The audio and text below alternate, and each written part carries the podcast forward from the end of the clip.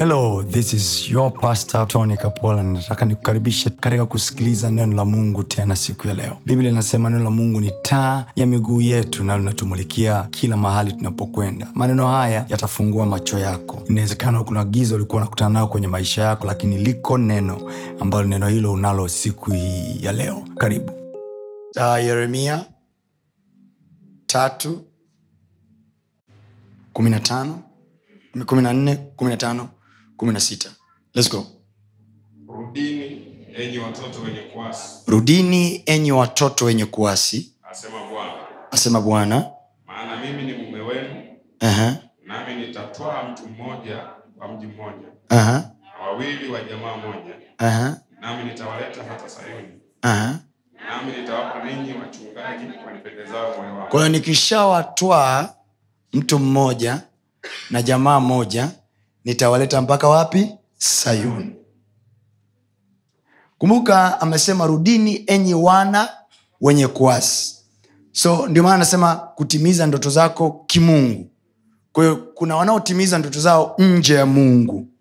Alright? sasa mimi nakuambia wewe ambaye tayari umeokoka sit down.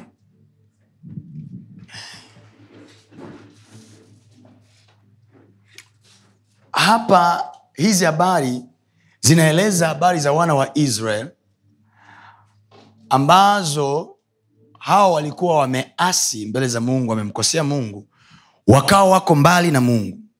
And then baada ya kuwa mbali na mungu kwa muda mrefu sawa god is reaching out to them. Mungu anatafuta namna ya kuwafikia. Unisikilize its too early to sleep now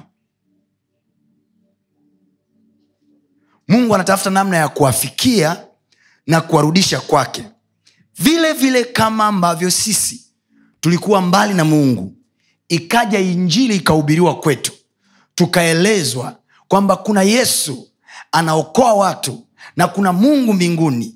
Na ili upatane na mungu wa mbinguni. Ni lazima umwamini yesu.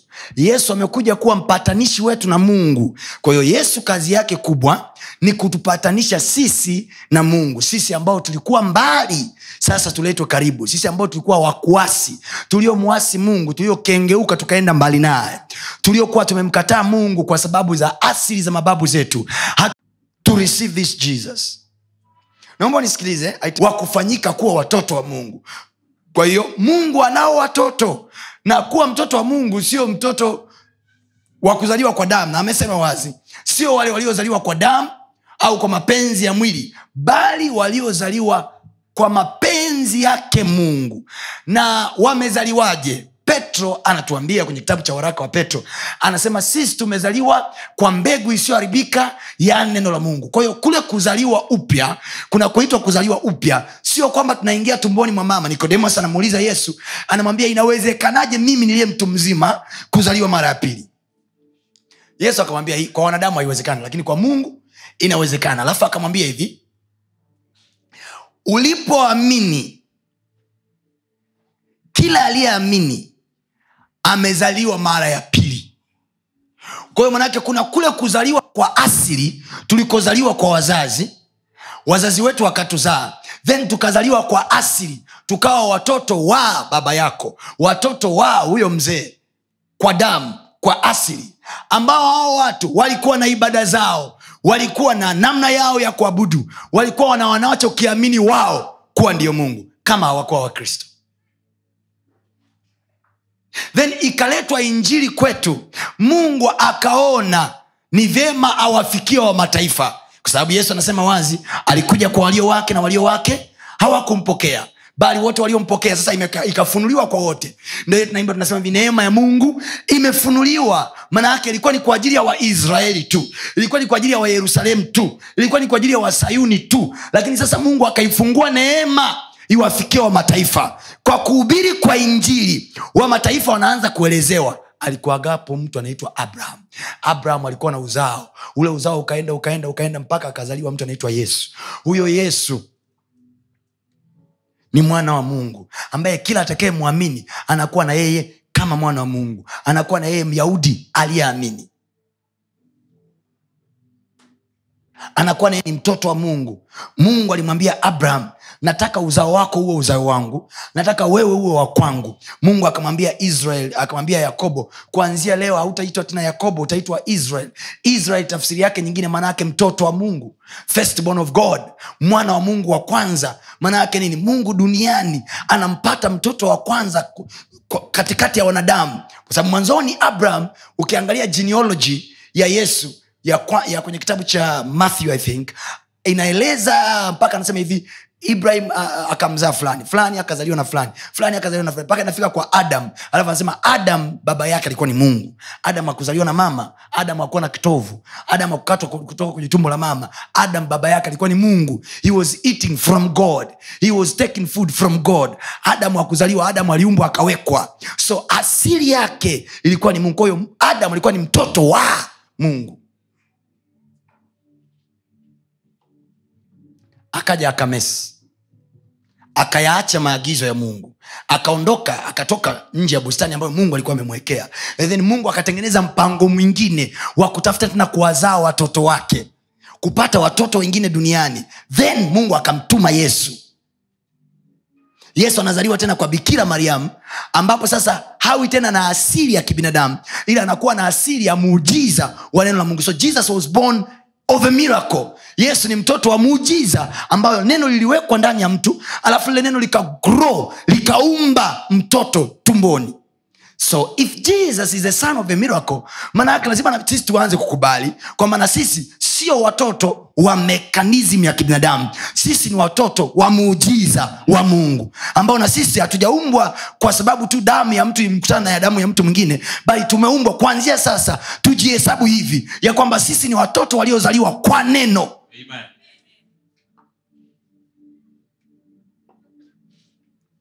Alright. asili ya yesu ni nini? Asili yake ni nini? Nijibu basi. Asili yake ni nini? Asili yake ni nini? Ndio chimbuko lake. Neno lilikuwa mbegu. Neno ndo lilikuwa spam iliyoingia ndani ya tumbo la mama yake. And then akazaliwa. Mtoto akaumbwa kutoka tumboni akazaliwa akatoka. Alipotoka yote aliyokuwa anayafanya hakuwa anayafanya basing from the blood. Now that was the blood of the word. Ko damu iliyokuwa inatembea ndani ya yesu ilikuwa ni damu ya neno. Mixed up na ya, damu ya mtu. Na ndo mungu anachotaka kukifanya kwetu ndicho alichokifanya kwetu kwamba sisi ni mekanizmu ya vitu viwili damu ya mtu na damu ya neno. Kwa matokeo yanayotokea kwetu yanasukumwa na neno na damu.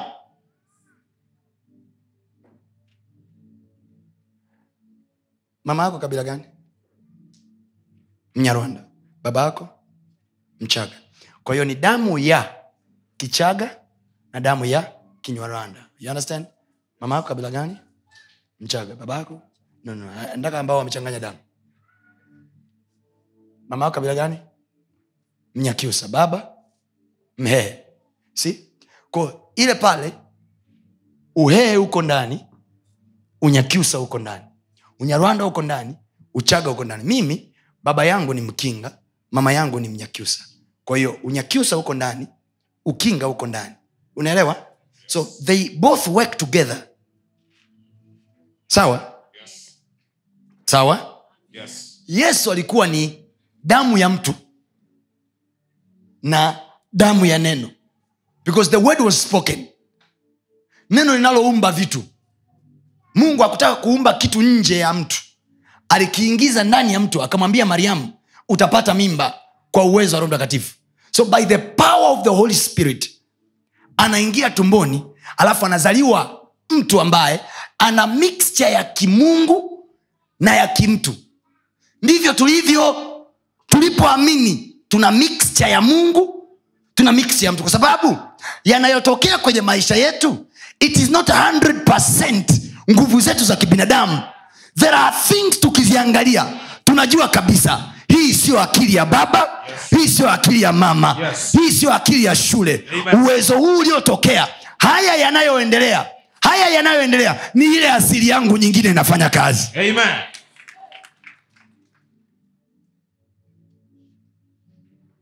unaamua wewe nini kina domineti sana unaamua wewe asili ya mama au asili ya baba ndio ina wako watu ambao mama zao wana nguvu they have spirits of control.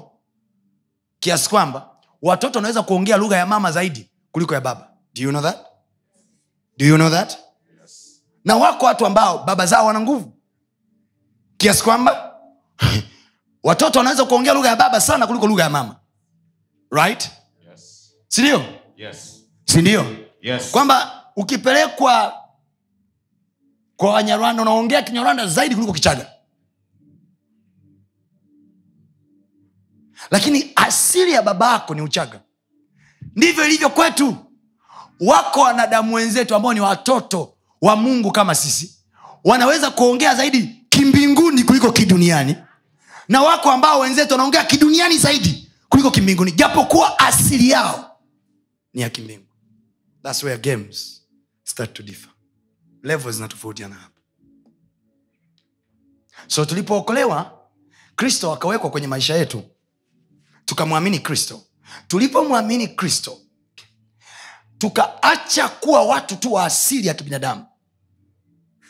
Ndio maana yesu ili azaliwe hakumhitaji baba alimhitaji mama because we need uh, uh, uh, one will, that will control.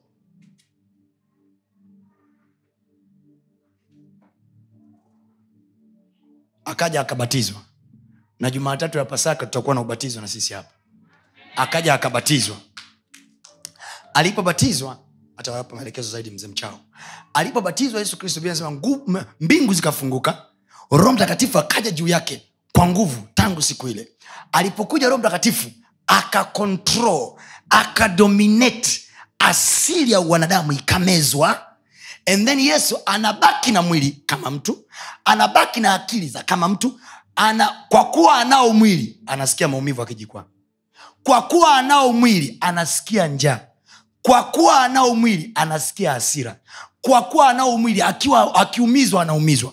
Lakini kwa kuwa pia ana roho ana uwezo wa kutembea juu ya maji. Kwa kuwa pia ana roho haleluya. Kwa kuwa ana, akiwa katika mwili mikate mitano na samaki wawili haiwatoshi watu. Lakini kwa kuwa ana roho ana uwezo wa kuiongeza mikate mitano na samaki wawili. Yes.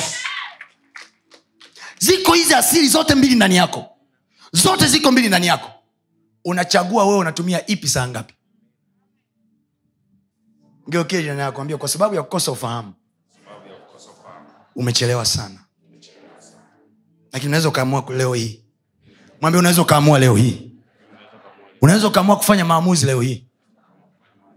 Sema unaweza ukafanya maamuzi leo hii ya kutengeneza divine speed. Yesu baada ya kuja kwetu injili ilipohubiriwa kwetu tukaamini. Tulipoamini hapo hapo uh, hapo hapo tunaamini kama wanadamu. Alafu hapo hapo hivi wote waliompokea aliwapa uwezo wa kufanyika kuwa watoto wa mungu. Kwa kuwa watoto wa mungu sio swala la kibaolojia. Kuwa watoto wa mungu ni uwezo. Kwao kinachokufanya uwe mtoto wa mungu ni uwezo fulani. Kwao utoto wa mungu actually utoto wa mungu ni uwezo unakuwa na uwezo ule wa mungu ndani yako. Kwa hiyo hatumjui mtoto wa mungu kwa kuongea. Tunamjua mtoto wa mungu kwa uwezo anaouonyesha. Kwa sababu mungu asili yake ni uwezo. Ana power. Anasema hivi he gave them power to become the children of god. So being a child of god is not about what you speak is not about what goes in your blood. It is about the ability and power that you manifest sema ndani yangu uko uwezo. Sisikii sauti yako. Sema ndani yangu uko uwezo. Sema tena kwa sauti ndani yangu uko uwezo. Unaonifanya mimi kuwa mtoto wa mungu. Mimi kuwa mtoto wa Mungu. ndio maana anasema mahali pengine anasema hivi kila amwaminie kila aliyeamini. This is first john chapter number 4 anasema kila aliyeamini ya kwamba kristo ni mwana wa mungu huyo mungu anakaa ndani yake. Kwa nini? Kwa sababu hiyo mekanizm ni ngumu kuiamini. Hesabu hiyo kwa kawaida dini nyingine likataa.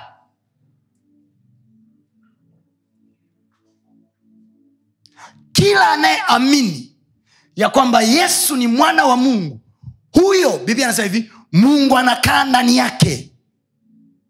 Hai. Hai. That itself. Hiyo tu peke yake tukiamua kuitafakari hiyo tu. Tukaamua kukaa nayo hapa wiki nzima. Hiyo tu tuamue yani tuamue wiki nzima hii wiki nzima hii tudiskas kwamba mungu anakaa ndani yangu. Yani mungu anakaa ndani yangu. Alafu unawaza aliyeumba bahari anakaa? Aliyesema samaki watokee baharini bila kuweka kasamaki kachanga. Yani alisema tukwa neno lake anakaa? Aliyetamkia miti miti itoe majani eh, eh, ardhi itoe majani anakaa okay. ambaye aliangusha kuta za yeriko anakaa ambaye daudi anasema hivi bahari ilikuona ikapisha njia. Yaani bahari ina namna ya kuona mungu akiwa ndani ya mtu. Mungu hakuwa anatembea na wana wa israel physically namna hii. Hata wao hawakuwa wanamuona. Lakini viumbe vilimwona mungu ndani yao. Ndo biblia inasema viumbe vina, kwa kuugua vinasubiria kufunuliwa kufunuliwa kufunuliwa kwa wana wa mungu. Yaani kuna viumbe viko mahali vinasubiria wana wa mungu watatokea upande huu lini.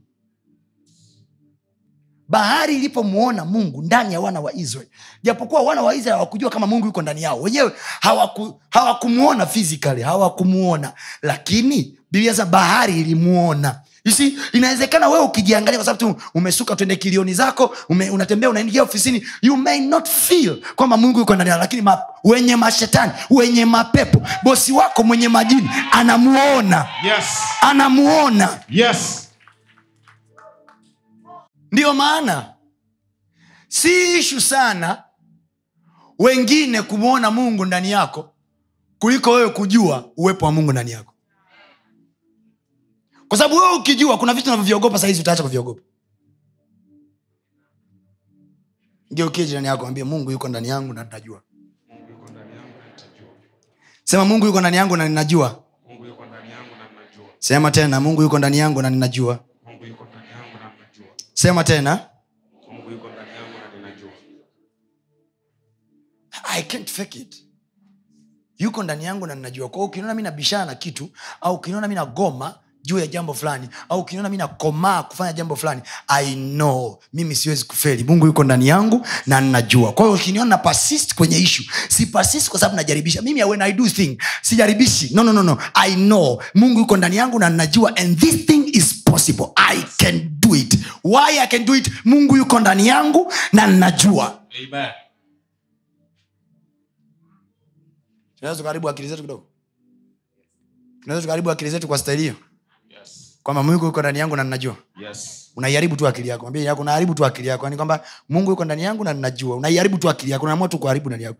Kama mvuta bangi anavyoamua kuamini kwamba anapaa na ndege na wakati anatembea barabarani. Sasa yule ni ile ni nguvu ya bangi. Sasa nguvu ya mungu inaleta vitu katika uhalisia. Amen. unachokisema kinatokea kama ulivyokisema. Yes.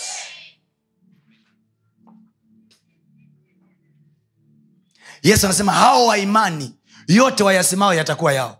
Hao wa imani yote wayasemayo watakuwa yao. Kwa nini kanisa letu au dini yetu au staili yetu au ibada zetu ni za kusema sana? Kwa sababu sisi tumeambiwa hao wa imani hayo wanayoyasema yatakuwa yao. Amen. What are you saying? si niliwaambia hapa siku moja alikuwa ananiambia mzee mchao wako wanafunzi wana ushuhuda wamepata mpaka gpa za 4 point something humu ndani mitihani ya chuo. Humu ndani hatuna kilaza. Unaamua wewe. Kiamua kuwahurumia kuwaachia hizo maksi waachie. Lakini mungu yuko ndani yako na unatakiwa ujue. Yes. sema mungu yuko ndani yangu na ninajua. Wanafunzi wa chuo mpo hapa? Nyosha mkono juu. Sema mungu yuko ndani yangu na ninajua. Sisi hatufeli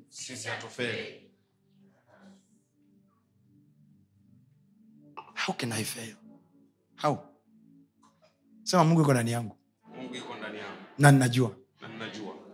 Sema tena. Sema mpaka ikae kwenye akili. Sema mungu yuko ndani yangu na ninajua.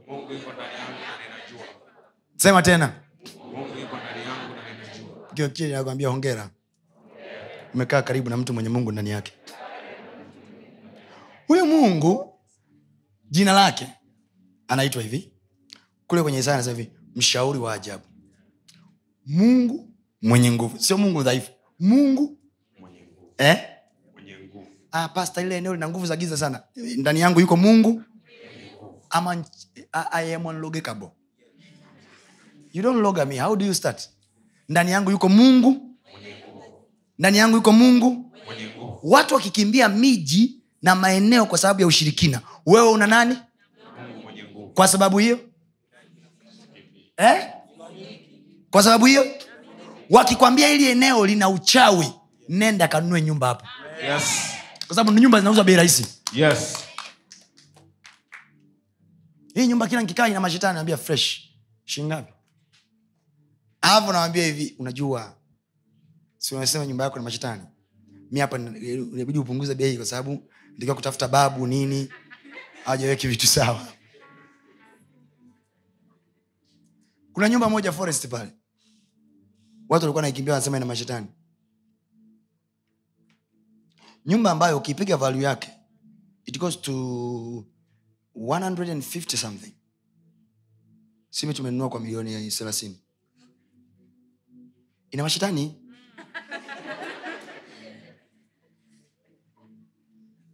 Ina nini? Na mashetani. Naomba ni ombe. Ukisikia mtu yoyote analalamika huko mtaani nyumba yake ina majini na mashetani tafadhali. Mi nipo.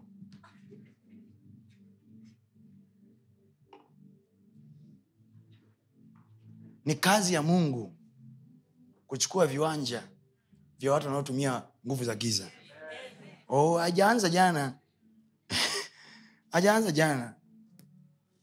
Farao alikuwa anatumia mashetani walichukua vitu vyao wakuchukua haya.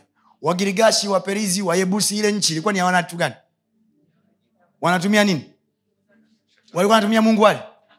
Walikuwa na miungu yao? Waliachia ardhi ya kuachia kuna kitu kinaitwa mavu. Sema mavu. Sio mavi mavu. Sema mavu. Mavu wanatumiwaga watu wanaotumia ushirikina kuishi. Si haya uyajui hayo lakini yako ndani yako. Yaani wewe unaweza ukaagiza mavu. Una jamaa yako yote mtaani anatumia uchawi mavu.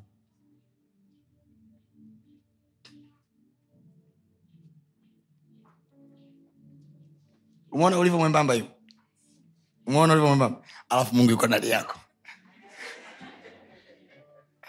Yaani mungu amejiajasti kulingana na umbo langu lilivyo. Alafu ameridhika this is the mentality. This is the way you think.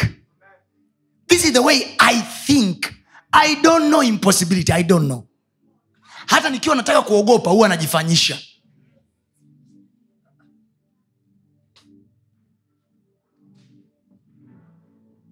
sema kwa jina la yesu. Kwa jina la Yesu.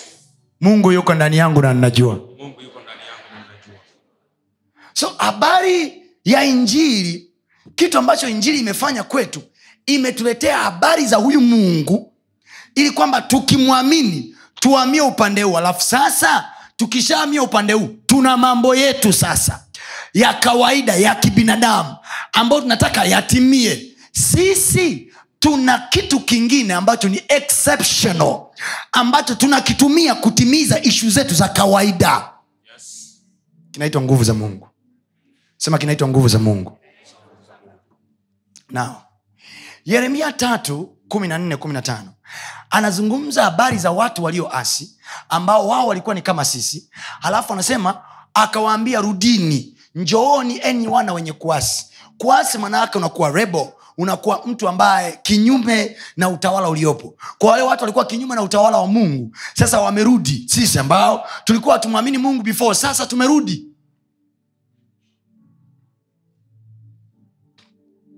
si kama mnaelewa?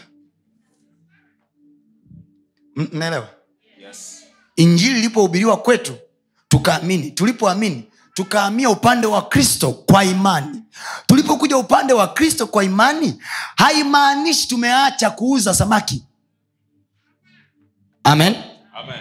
petro akiwa hana yesu alivua usiku kucha kwa experience yake kwa bidii yake kwa uwezo wake biblia anasema hivi hakupata kitu. So biblia inatueleza hao walio na yesu waliompata yesu maisha yao ya kawaida yalianza kubadilika. Biashara kabla ya yesu walivua usiku kucha walifanya kazi ya kuchosha usiku kucha lakini hawakupata yesu. Yesu alipoingia akasema kwa neno kwa neno lako oho! Kwa hiyo mimi kabla ya kuwa na yesu i was struggling. Lakini sahizi nikiwa na yesu kuwa na yesu sio ishu kuwa na yesu kwenye boti sio ishu ila kwa neno lake. Kwa nini hatuoni matokeo? Tuna yesu ila neno lake hatuna. Oh. the first time yesu alipokaa katikati ya watu. Hakutumia nguvu zake. Petro ndo muujiza wa kwanza tunauona wa live. You see, hata ule muujiza wa kwanza wa harusi ya kana kwenye kitabu cha yohana sura ya pili pale. Yesu yupo katikati sema yesu yupo katikati ya watu. Mnisikilize nita- nawaeleza hapo kwanini wakristo wana feli kwanini wakristo wanakwama kwanini wanatofautiana mpaka wanahisi wengine tunatumia uchawi? Hamna hamna uchawi bro. Geugine namwambia sister hamna uchawi kama ni sister. Kama ni bro mwambie bro hamna uchawi. Wani kwambia sister. Sikilize sister. Iko hivi. Yesu yuko kwenye harusi ya kana okay? Sherehe inaendelea. Na divai inaisha yesu yuko kimya. Pesa inaisha yesu yuko kimya. Kodi imekata yesu yuko kimya. Luko hakuna yesu ime, yuko kimya. Wateja hawaji yesu yuko. Sherehe inaendelea divai imeisha yesu yuko ndani ya sherehe ila yuko. Aliyemjua kwamba yupo ni mama yake. Aliyejua nini anaweza kufanya ni mama yake aliyemjua anachoweza kufanya alimfuata. Kwa hiyo anaweza akawa katikati yetu kanisani ila atakayemjua anayechoweza kufanya atamfuata. Yes. akimfuata ataona matokeo. Yes. ila anaweza akawa yupo kanisani ibadani kwenu. Amna matokeo. Tunao wachungaji wengi sana manabii wengi sana mitume wengi sana ila ni wangapi wanajua nini yesu anaweza kufanya? Na atajifunua please listen to this and write it down. Atajifunua kwa kadri ya uwezo wa ufahamu wako. Yupo ila atajifunua kwa kadri ya deepness ya kina cha ufahamu wako. Baba yupo kwenye maisha yako ila atajifunua kwa kadri ya kina cha ufahamu wako tunaweza tukawa wote tumelelewa na baba wa kiroho mmoja. Lakini tofauti yangu na mtu mwingine ipo kwenye kina cha ufahamu. Cha ufahamu.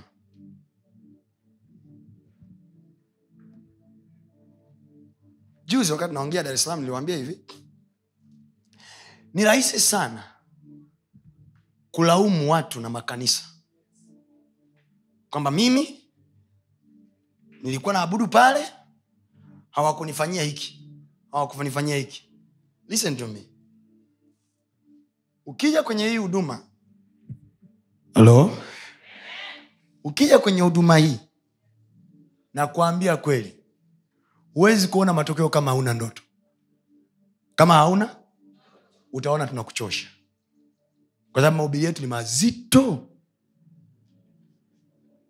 Mazito mno wakati mwingine vitu vingine navyofundisha havibebeki. Ila aliyemwona yesu ndo ataona matokeo. Okay. Yesu alikuwepo kwenye sherehe ya kuwepo? Tuongee. Alikuwepo kwenye sherehe akuwepo do you know inawezekana watu wengine walimwona eh? unajua watu wengine fikiri mtu alikuwa amekaa karibu naye jibu la sherehe umekaa karibu nalo. Alafu you mwenye sherehe alimpelekea kadi lakini hakujua kwamba jamaa na kitu kingine zaidi ya unaweza ukawa unakuja ibadani umekuja kwa pastatoni kapola. Yuko anayekuja ili pastatoni ampe laki mbili. Yuko anayekuja ili pastatoni ampe ushauri. Lakini yuko anayekuja anayetafuta kitu kingine niwahi kumwonya mke wangu siku moja nikamwambia hivi ukija ibadani kwa sababu nakuja kwa mme wako umeferi na tangu siku hiyo unajua mkiwa kwenye ndoa mnaweza mkawa na zile siku za kununiana. Hata akiwa amenuna atakaa pale na notebook na peni atasikiliza ataandika kwa sababu hana kanisa jingine analokwenda kuabudu. Kwa nini? Kwa sababu hapa haji kumsikiliza mume anakuja kusikiza kutoka kwa bwana. So we train our children that way. Tunawalea watoto wetu hivyo. Wanangu mimi wana session za kusikiliza ninachofundisha. Wale wadogo.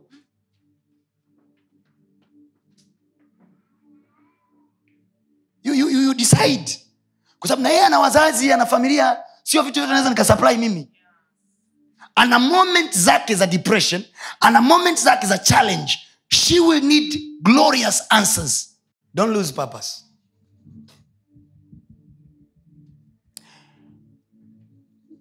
Ukipoteza kusudi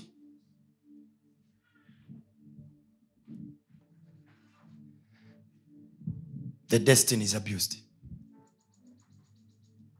Ukipoteza kusudi kusudi la kwa nini huko mahali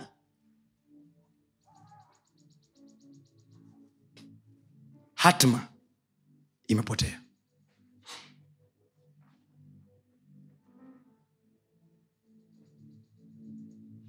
Zamani nilikuwa nina roho ya kichungaji.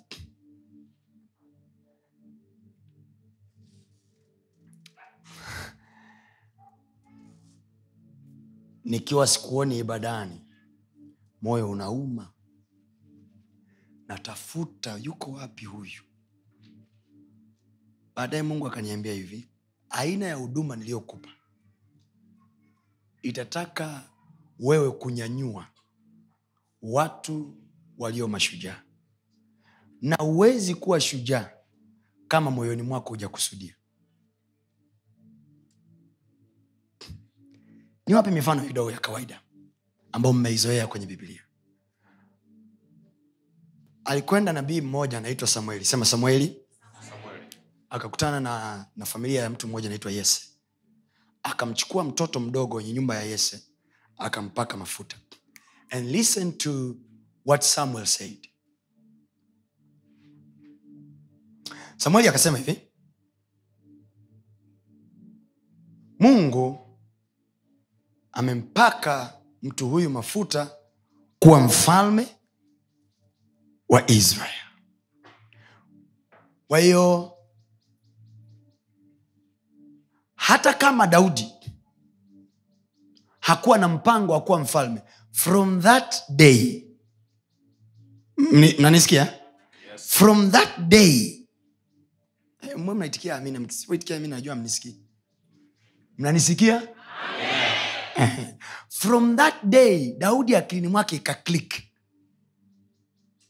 mimi ni mfalme wa nchi hii japokuwa alikuwa ni mtoto mdogo sindio? Na mfalme wa nchi nyingine yupo. Na hauwezi, kuta, hauwezi kutawaza wafalme wawili ndani ya nchi moja. Unamtawazaje mfalme huyu wakati mfalme mwingine bado yuko madarakani? Nao. Sema ikatokea fursa. Remember the boy has a dream.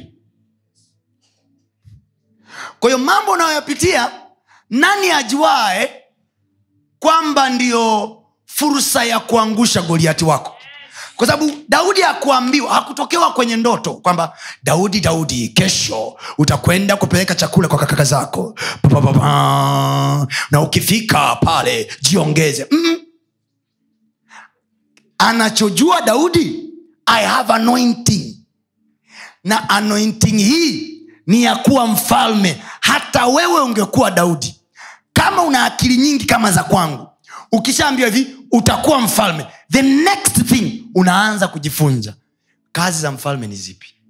Nafanya kazi gani?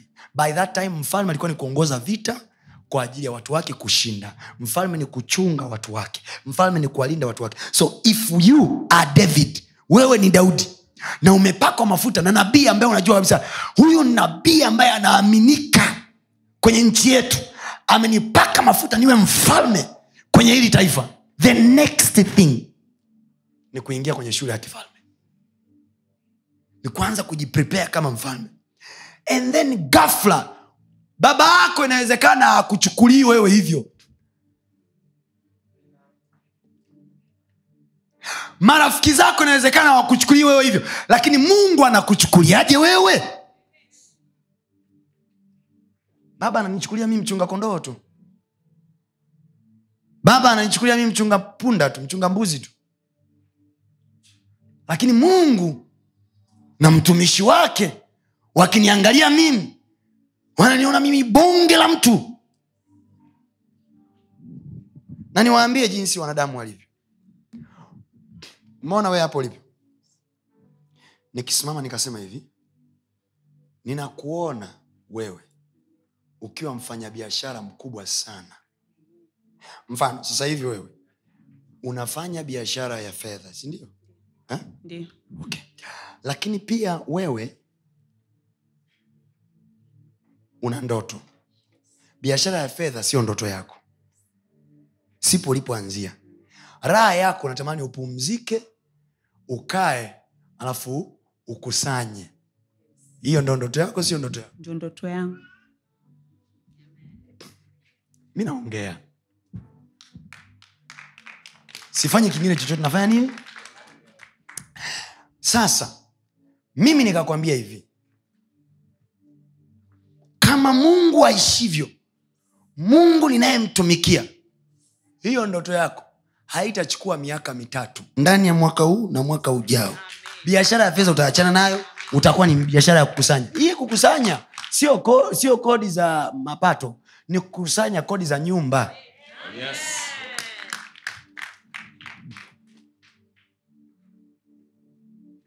Muulize. Nje ya biashara ya mapato nafanya biashara gani nyingine?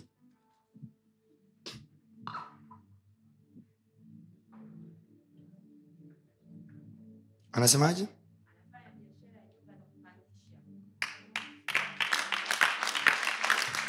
Sasa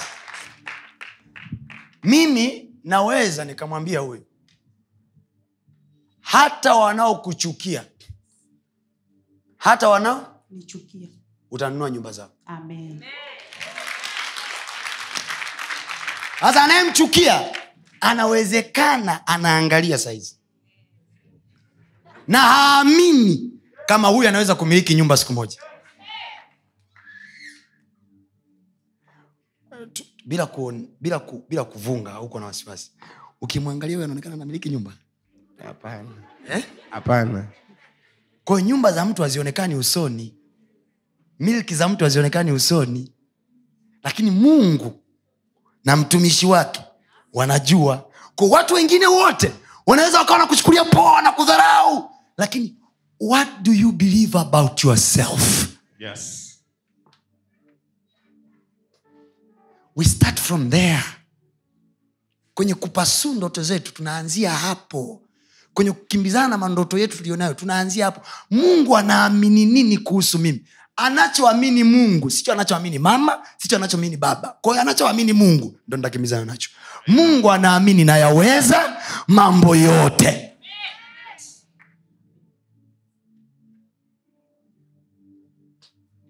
Basi kwenye kwenye mawazo yako unawaza kujenga. Mi nakwambia achana habari ya kujenga nunua. Amen. Ulikuwa unawaza kununua kujenga? Kujenga. kununua Yes. kujenga opt. Amen. mwingine anaweza asiamini kama unaweza. Sasa mawazo ya mwingine juu yako mwachie yeye. Ila wewe kimbizana na yale mungu anayoyawaza kwako. Yes. It's an easy way to achieve any dream. Watu wanaosikiliza watu wengi hawafiki mapema.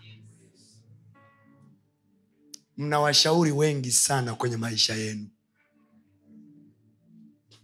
Na kuna watu hata hawajaona strago zenu mnawapa nafasi ya kuwashauri.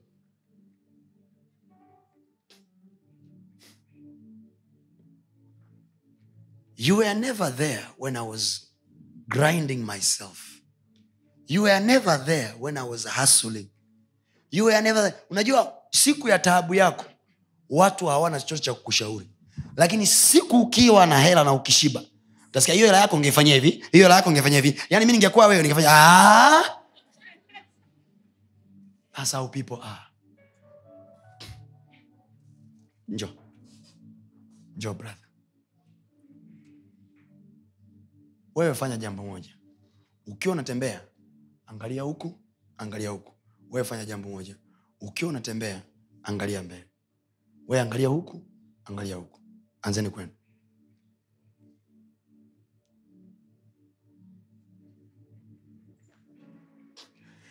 Eh, eh. ni nani ana uhakika wa kufika salama eh? aliangalia? Geukie nakwambia kuna kitu mungu amekuambia kuna kitu mungu amekwambia. Mwambia yako mungu hayuko nyuma. Mungu yuko mbele. Fuatana na mungu kwenye alichokwambia. Usichelewe. Mungu saizi anaangalia mbele anafika salama? Namna ya kufikia ndoto zangu kimungu anakuja mtumishi wa mungu ananipa neno la mungu analoliona juu ya maisha yangu. Alafu akishalisema hilo neno juu ya maisha yangu ni mimi sasa. It is up to me. Haitoki yeah, okay. hamna siku naambia hivi. Mazingira ndo haya sasa. Fursa ndo hiyo hiyo hiyo. Changamka. Mungu anakuja yohana yohana mwanangu. Changamkia fursa iko mbele yako. You have a dream you have the word of god. The man of god has spoken to you. Umeombewa umetabiriwa umetamkiwa neno. Baada ya hapo let your eyes be open for the opportunities. Daudi akaenda kupeleka chakula. Kule alitumwa na mungu jamani? Naomba mnijibu. Daudi alitumwa na mungu kule? Alitumwa na mungu kule? Kule kwenye kupeleka chakula alitumwa na mungu baba yake majukumu yake ya kawaida. Baba yake amemtuma kule. Lakini alipofikana na kule akasema hivi naona kuna kitu kinafanania lile neno. Akaanza kuuliza atapewa nini? Ndo kazi aliyotumwa kule na baba yake afanye? No, no, no. nimetumwa cha baba. Sawa? Alafu na cha mungu pia. Haleluya. Nimebeba asili ya baba na ya mungu pia. Yes. Atapewa nini?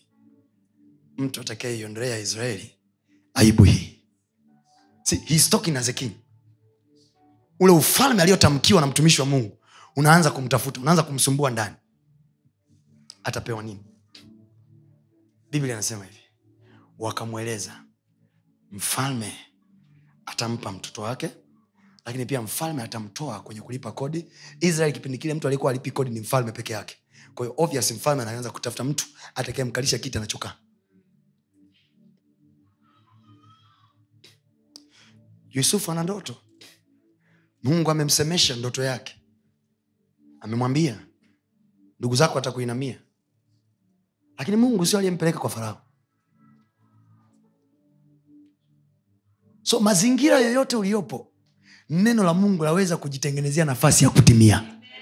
Sema mazingira yoyote niliyopo sema kwa sauti yako yote mazingira yote niliyopo neno la mungu laweze kujitengenezea nafasi ya kutimia. Kama unaamini sema amina kubwa. Amen. sema hapa hapa nilipo. Hapa hapa nilipo. Mazingira haya haya. Mazingira haya haya. Neno la mungu linaweza kujitengenezea nafasi ya kutimia. Haleluya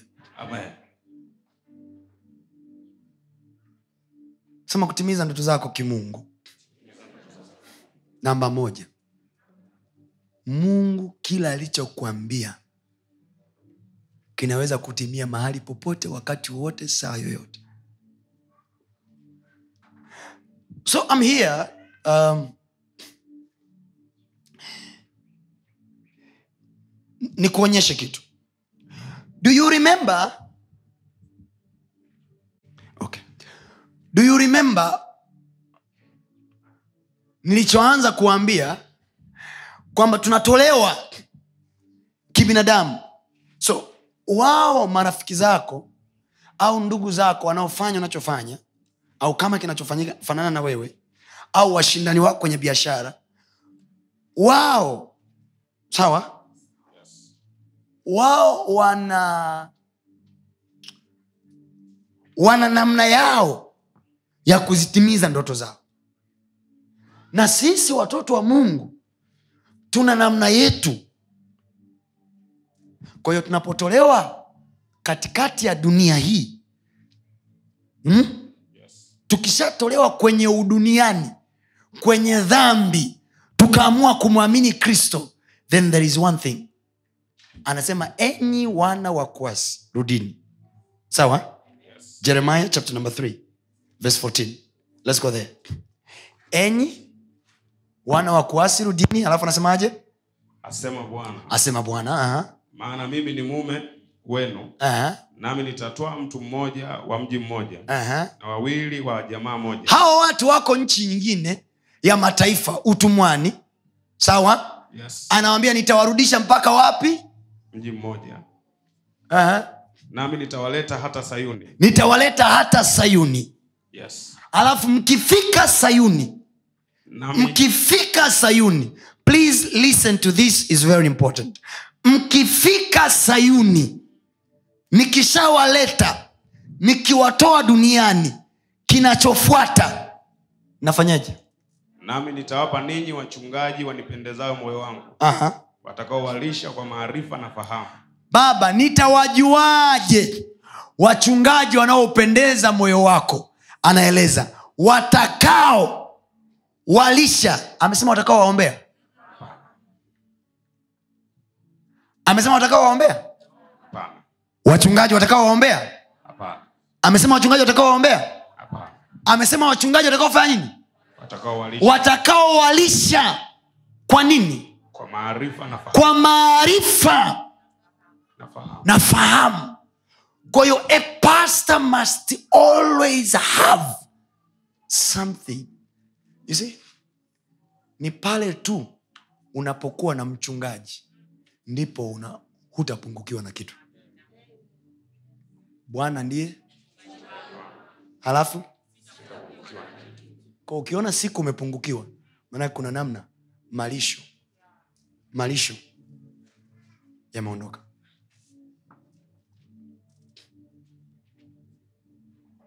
Now back in the days i made my decision.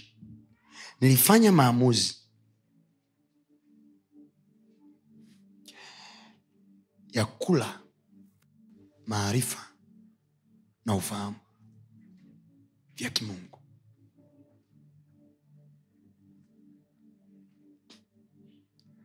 Juzi nilikuwa naambia watu.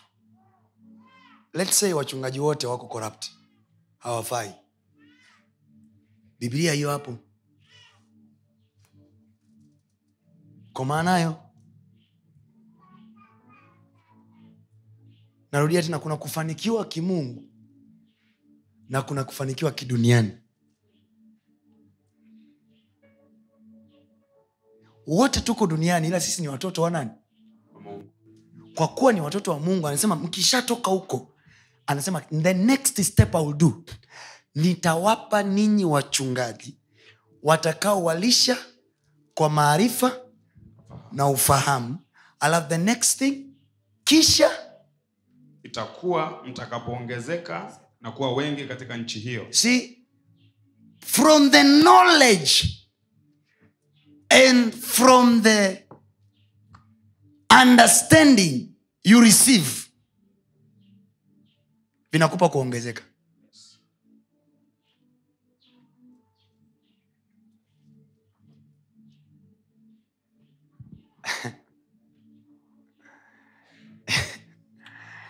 siku moja nilikuwa nawambia mtu tunakaaga hivi tunategemea yani mungu au watumishi wa mungu watuletee mi, mifunuo fulani hivi strange mikubwa complicated ili tuamini. Yes!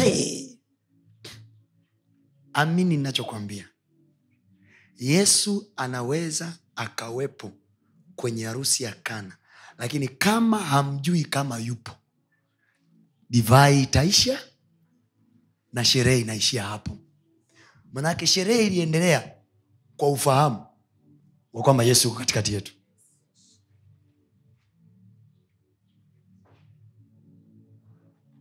Kuna mtu ameelewa hiyo hekima? Amen. kuna mtu ameelewa hiyo hekima? Yes. Sema sherehe iliendelea baada ya kujua baada ya kujua. Yesu yupo fikiri mama yake yesu asingejua. Yaani mwenye kufanya sherehe iendelee unakuwa umekaa naye pembeni. Alafu hamjui kama huyu jamaa ana uwezo wa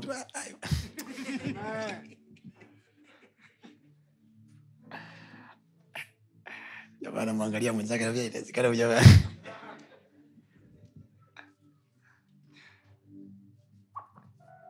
sema yesu najua huko ndani yangu. Yesu najua uko ndani yangu. Sema yesu yuko ndani yangu na ninajua. Yesu yuko ndani yangu na ninajua. Sema tena yuko ndani yangu na ninajua.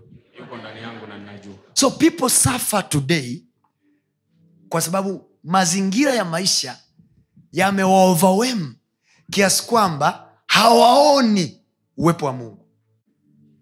Akasema hivi bwana hawa wameishiwa divai. Mama yake yesu anamwambia yesu. Yesu akasema mama tuna nini mimi nawe? Mama mtu akaonyesha kuto kukata tamaa. Yesu anaonyesha kama saa yake bado. Kwa hiyo sio kwamba saa ilikuwa imetimia. Ule muujiza wa kana ulifanywa nje ya wakati uliokusudiwa. Kwa hiyo ukasema hivi mungu labda sio wakati wake mii kuniponya. Mm-mm. anafanyaga hata kama wakati bado. Yes. Nasema anafanyaga hata kama wakati bado. Amen. Nasema anafanyaga hata kama wakati bado. Amen. Nasema anafanyaga hata kama wakati bado. Amen. Sema bwana yesu. Bwana yesu. Hata kama wakati hata bado kama wakati bado. Tenda kwangu na nione. Tenda kwangu na nione akasema hivi mama saa yangu bado. Yule mama hakumwangalia tena. Akawageukia wale watu waliokuwa karibu naye. Akawaambia hivi lolote lolote atakalofanya nini? Lolote atakalowaambia fanyeni. Hata akiwaambia okoteni mawe. Lugha nyingine ni hii tafsiri nyingine ya hilo neno ni hii. Yule mama anamwambia wakati wake bado lakini i can be expectant. Imani ni kuwa na hakika ya mambo. So the woman anajua yesu hataki ila amemforce kwa kumwonyesha kuna kitu tunakitarajia. Sisi tunatarajia useme. So kwenye mapito yangu hapa natarajia kuna kitu mungu atafanya kuna kitu tu mungu atasema hapa. Najua kuna kitu tu mungu atasema. So i live with that conscious i live with that conscious there is something. Yani natembea. Sinimewambia nawaeleza ninavyoishi. Natembea nikiwa najua hapa there is something god will do. Sema wazo. Sema tena wazo. Wazo. Sema tena wazo. Wazo sema tena wazo. Wewe nikisema wazo unaelewa nini e, wazo sio lazima iwe ni idea. Wazo inaweza kawa hata mtu. Kuna mahali panaitwa wazo hil weeleza we, we tu uki, uki, ukisikia neno wazo kichwani kwako unawaza nini? Wewe ukisikia wazo unawaza nini? Kama na ndugu anaitwa wazo niambie. Unawaza nini ukisikia neno wazo? Eh? wewe? Wewe?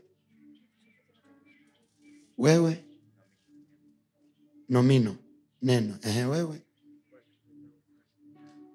Hamna hamna mtu mwenye ndugu anaitwa wazo hapa.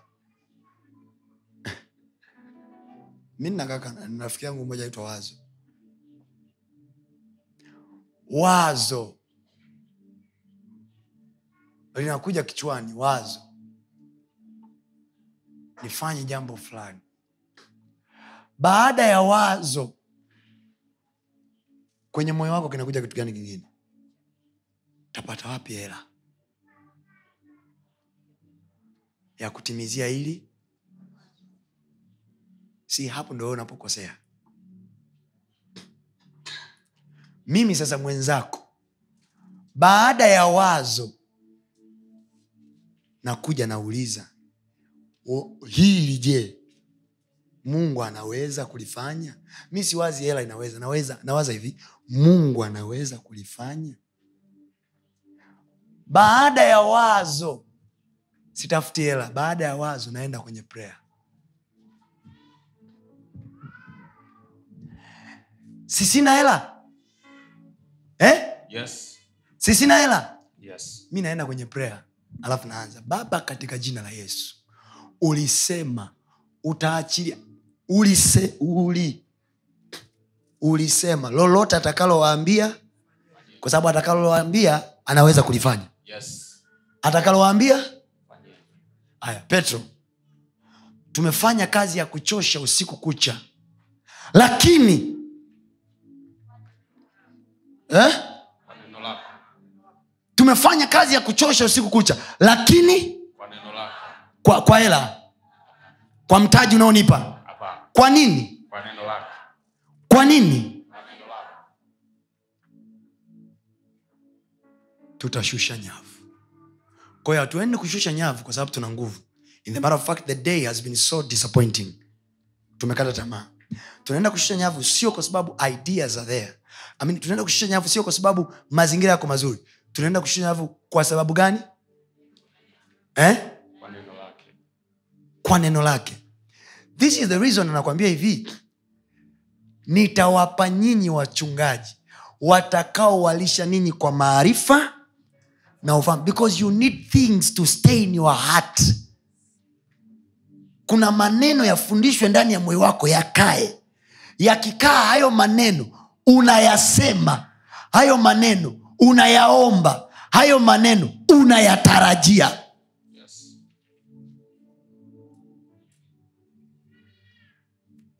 si tulipaswa kutembea kwenye miujiza isiyo ya kawaida. Naposema miujiza simaanishi tu vyote kutembea. Miujiza isiyo ya kawaida. Mimi nampa mtoto wangu chakula kila siku. Watoto wangu wanakula chakula cha kwangu mimi kila siku. Naweka mezani kwao kila siku halafu mtoto anaumwa. Mimi mama yake. Alikaa tumboni kwangu miezi tisa. Mtoto wangu. Hapo wewe ndo naongea sasa. Halafu anaumwa. Kwa uhai wa kwangu mimi mtoto wangu aliishi ndani ndio maana ungekufa wewe mtoto angefia tumboni. Ukiwa wewe hauli mtoto anadhoofika tumboni. Ukiwa wewe hauko sawa mtoto anakuwa vibaya tumboni. Hmm? then anaumwa. Maana yake mimi na uwezo wa kumwangalia mwanangu na kumwambia hivi mimi mama yako nakupa uzima. Sijasema kwa jina la yesu. Mimi mama yako nakupa uzima. If i shared my life with you it means i can share life again even now when you're at the sick bed. Tatizo lako we mtoto wako akiumwa cha kwanza unachokiwaza unamwaza mchungaji kumbe uzima wa mwanao uko ndani yako.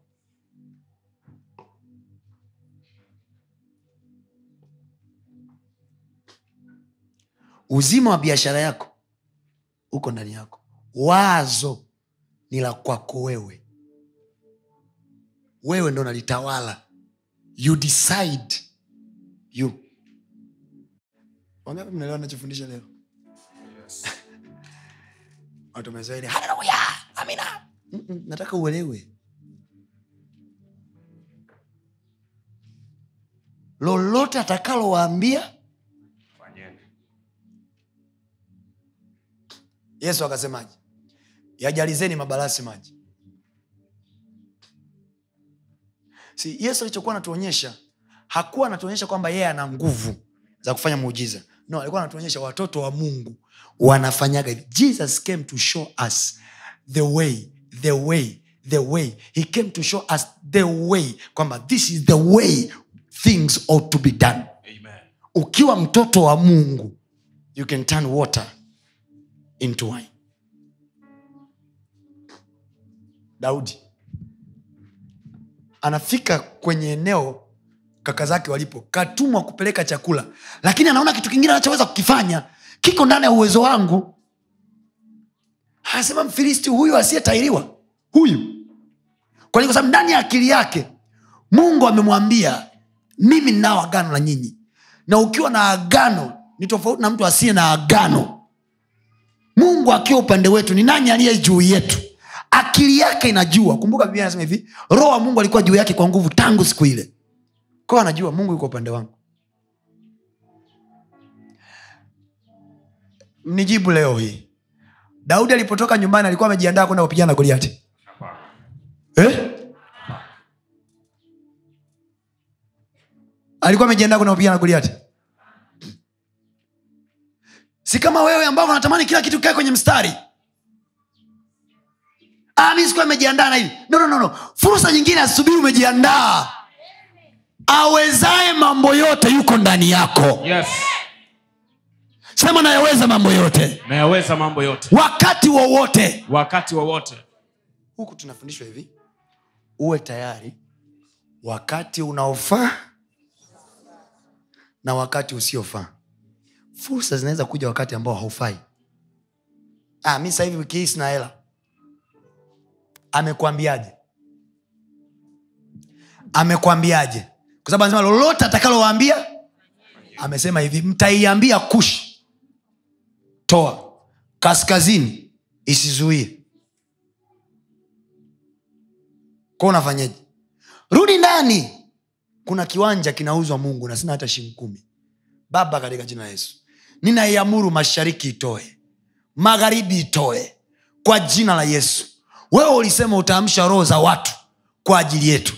Ninaamuru saa hii. Kama kware walienda jangwani ninaamuru saa hii fedha kunijia akili ya mtu anayenisikiliza ambaye ni mtu wa mahesabu mengi atasema hivi mapasta wanawadanganya. Maisha ni lazima ufanye kazi ili upate fedha. Haleluya haya. Niambie kazi gani ilifanyika ya kuongeza mikate mitano na samaki wawili? Wakala watu elfu tano.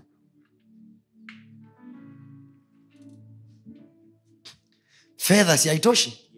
Si haitoshi inatakiwa kusolve problem ya watu elfu tano. Hmm? lakini una mikate mitano. Na inatakiwa kusolve watu elfu tano. Yesu alipochukua alifanyeje pia nasema aliibariki umewahi wewe kukaa chini na kuibariki fedha yako isiyotosha kwenye maakili yetu huku tunawaza mavitu kitu fulani hivi yani itokee jambo hapa hela itokee pu. Ah, ah, ah. yesu alipochukua mikate mitano na samaki wawili alifanyaje mama? Umewahi wewe kufanya zoezi la kubariki fedha yako isiyotosha? Nijibu kweli kutoka ndani ya moyo wako. Umewahi kuibariki fedha yako isiyotosha? Mungu mimi kila nikiingia kwenye mtihani nafeli akili yangu inaonekana kama ni dogo haitoshi. Baba leo hii kwa jina la yesu i bless my head. I bless my brain. Nitakuwa na akili ya kutosha. Kubariki ni kufanyeje? The first place baraka ilipotajwa aliyebariki alifanyeje? Alisema. Alisema nini?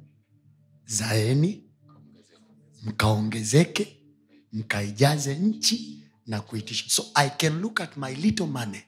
Yes. sawa? Yes. ambao naenda kufanya nayo kabiashara kadogo. Yes. kabla sijaipeleka kwenye kufanya biashara ninaibariki fedha. Kwa sababu by that time nisimame hapo juu. By that time wewe ndo mungu wa ile hela. Yani hela wewe ndo mungu naitumikisha Yes. wewe ndo mungu wa hela yako.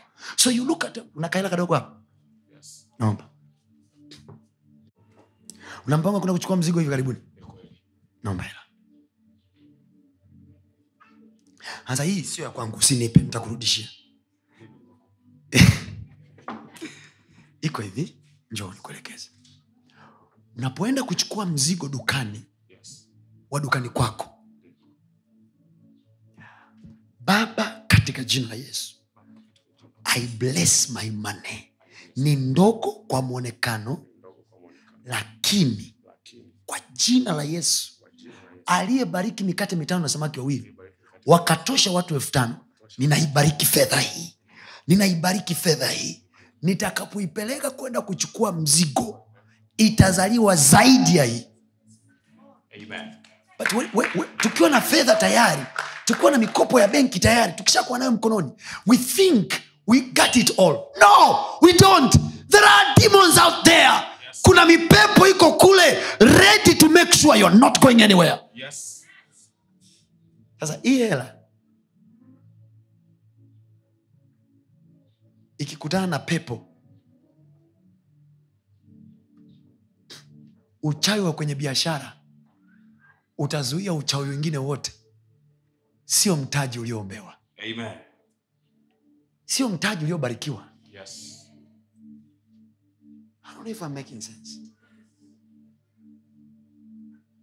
Mnaelewa nachokisema Yes. Hakuna mahali mungu alimbariki mtu wakati ni mkubwa. Watu wote mungu aliowabariki au waliotamkiwa vitu walikuwa ni wadogo kwa mwonekano walikuwa ni wadogo kwa influence walikuwa hawana ishu yoyote lakini walipotamkiwa baada tu ya tamko vitu vilitokea kwenye maisha yao. Amen.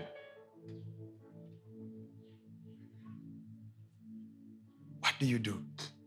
Kanuni za mungu wetu hizi ni nyepesi sana kwa mwonekano tangu mwanzo tangu kitabu cha mwanzo mungu biashara yake ni kuongea tu. Kuongea tu. Kuongea tu. Hata akitaka kupiga mtu anampiga kwa maneno kwanza. What are we doing tumefanya kazi ya kuchosha ila kwa neno lako. Kwa hiyo hatuendi kushusha nyavu kwa sababu tuna uzoefu. Yes. hatushushi nyavu kwa sababu tuna mitaji. Yes. hatushushi nyavu kwa sababu tuna ni wataalamu. Tunashusha nyavu kwa sababu umesema. Kwa hiyo kumbe kila ninapoenda kuchukua mzigo kila msimu mpya wa kuchukua mzigo Yes. inatakiwa kutafuta neno. Ndio maana mungu anawaambia wana wa israeli mtakaporudi sayuni nitawapa wachungaji wa kuwafundisha ninyi maneno. Watakao watamkia ninyi maneno hata hii unasikia fungu la kumi malimbuko na sadaka tunachokifanya tunachotafuta ni maneno kwa hiyo sasa hivi haiendi hela Yes. kufanya kazi ni hela na ina maneno nyuma yake Amen. nyingine nataka hii ukaichanganya kwenye biashara yani hii kaweka kwenye zile unazoenda kuchukulia mzigo alafu utarudi na ushuhuda Amen. Ya kunipa utakuja nayo siku nyingine. Utanitumia. Nasikia nachokisema angalia yafuatayo alafu tumalizia hapo. Anasema hivi nitawapa ninyi wachungaji wapendezao moyo wangu. Kwa nini anawapa wachungaji? Wameshaingia kwenye nchi. Hawa walipoingia kwenye nchi nchi ilikuwa ukiwa so for them to build the house for them to build businesses for them to build systems they needed pastors to teach them. Njia za kimungu to prosper. Ezra sita. Ezra. Soma ezra. Ezra chapter number 6 Yes. watu wa mungu niwambie kitu. Tusienende kwa style za duniani. I teach very simply today lakini nawaambia kweli mchau if your money was blessed msidharau msidharau. Na kwa sababu sio mara zote naweza nikapatikana kuibariki fedha yako. Lakini you, you, you, you have a way. Okay okay. Wakati mwingine mimi huwa nawafuataga watumishi wa mungu ambao najua wamenizidi kwa upako wamenizidi kwa neema. Kazi yangu hii ya utumishi. Nataka neno la baraka kutoka kwao. Kuwapata kirahisi ni kazi sana. Lakini i know one thing that will make them to speak. Sadaka. Si kwamba wanapenda hela. No kwa kawaida tu hata we nikikupa hela utasema hivi asante. Utashukuru. Utasema mungu akubariki. Sindio yes. now I'm looking for higher anointing. Kwa sababu najua upako walionao ni mkubwa kuliko nilionao mimi. So when I'm going to them siendi tu kichwa kichwa I'm seeking for a blessing. Listen to me. One of my greatest secret of my life. I'm a blessing seeker. When i know there is a place where there is a blessing i'll go for it. I'm a blessing seeker. Na niwaambie kitu. Kubarikiwa ni gharama kuliko kulaaniwa. Laana unaweza ukaipata popote very cheap. Very cheap. Laana very cheap. Kutana tu na bibi mmoja msonyi. Hizi lakini baraka. Baraka. Very expensive. Haziuzwi ila ni ghali sana.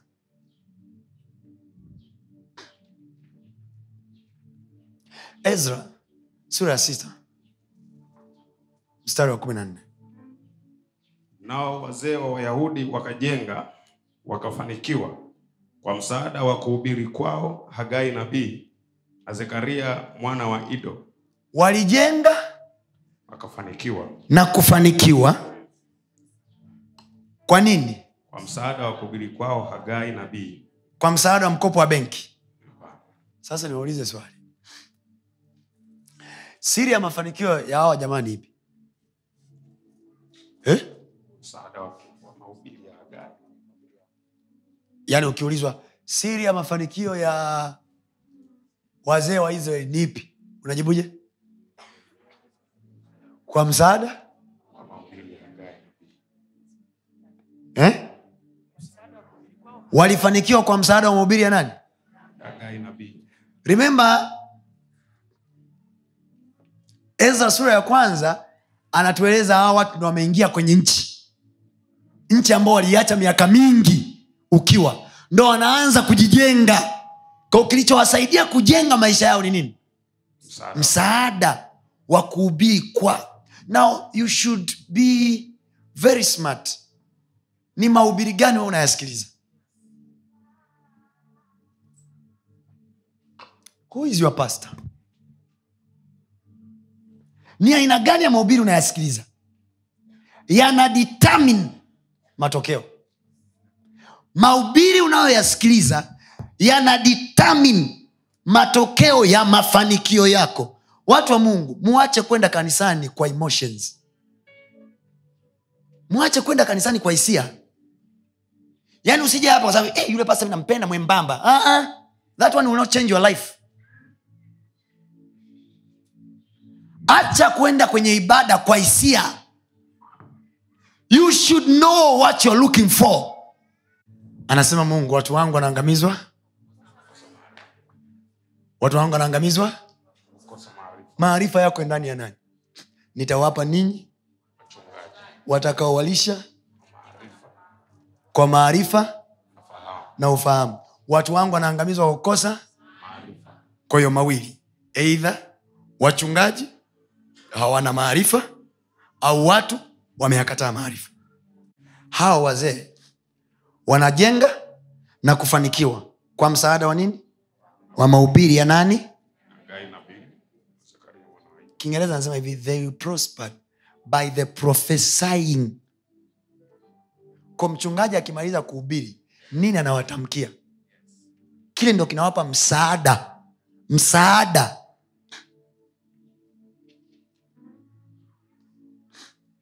asikudanganye mtu hata mpagani ana mungu. Hakuna mtu asiye na mungu. Hakuna mtu ambaye unaona amekaa juu alafu ukadhania amekaa juu pale anakuzuga nakwambia hivi mi siendi kanisa lolote. Mi siendi sina mungu mimi. Hamna.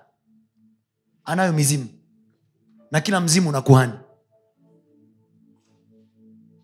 Hata mizimu na yenyewe na wakuhani wake. Kuna msaada unawafanya watu wana heng juu hagai sura ya kwanza. Sema kama msaada wa mahubiri ya hagai uliwafanikisha watu watu. Hagai alihubiri nini? Hagai alihubiri nini?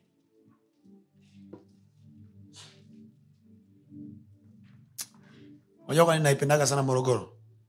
Morogoro is the only place I, i teach without pressure. I teach, like, i teach like a bible school step by step. Hagai alihubiri nini? Twende.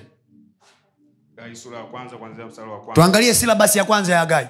Twende. Katika mwaka wa pili wa dario mfalme Aha. mwezi wa sita siku ya kwanza ya mwezi neno la bwana lilimjia zerubabeli mwana wa sheatieli liwali wa yuda na yoshua mwana wa yehosadaki kuhani mkuu kwa kinywa chake hagai nabii kusema bwana wa majeshi asema hivi ya kwamba watu hawa husema huu sio wakati utupasao kuja huu sio wakati wa kujenga nyumba ya bwana. Ndipo neno la bwana lilikuja kwa kinywa cha nabii hagai kusema je huu ndio wakati wa ninyi kukaa katika nyumba zenye mapambo ya mbao iwapo nyumba hii halo? Sasa hagai yuko anaongea na watumishi. Anasema wale watu mungu amewasikia wanasema usio wakati wa kuja kujenga nyumba ya bwana. Sawa? Yes. Hagai anaanza kuhubiri. Kumbuka walifanikiwa kwa msaada wa mahubiri ya nani? Hagai. ko hagai asingekuja na huu ujumbe. Wale wajamaa wasingejenga wasingefanikiwa. Now let us do an investigation on the message ya hagai. Anasema watu wale wanasema huu sio wakati wa kujenga. Now naomba unaposoma fanya imagination ya sauti ya mtumishi akiwa anaongea. Okay? Yes. Imagine mtumishi amesimama madhabauni. Nyinyi mnasema huu sio wakati wa kujenga. Uh, uh, don't take it from the writing. Take it from the pulpit. Okay? Yes. Nyinyi mnasema huu sio wakati wa kujenga. Nyinyi mnasema sio wakati wa kuja na kujenga nyumba ya bwana. Je huu ndio wakati wa nyinyi kukaa katika nyumba zenye mapambo? Iwapo nyumba hii inakaa katika hali ya kubarikiwa ya, kuharibika. So waliporudi kumbuka kulikuwa na ukiwa. Walichoanza wao walianza kujenga nyumba zao ziwe na mapambo and then they forgot to build the house of the Lord. remember hawa watu walikuwa wametoka utumwani nchi ya babiloni. Halo yes. And then niliwasomea hii niliwasomea hii wiki zilizopita mnakumbuka? And then they came wakaingia kwenye nchi ya israel ikiwa ukiwa baada ya kutoka kwa sababu ya unabii. Remember? Na unabii huu unafanana na ule wa yeremia. Yeremia alisema hivi nitawarudisha. Nikiwarudisha nitawapa wachungaji. Hao akina agai so waliporudi wakawa wako bize wana build up their life. Wanajenga nyumba wanajenga mifumo yao. And then mungu akawaambia hivi je huu ndio wakati wa kujenga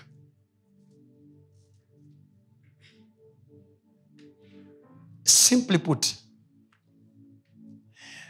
kwenye maisha learn to invest into your spirituality first. Invest kwenye hali yako ya kiroho kabla ya hali yako ya kimwili.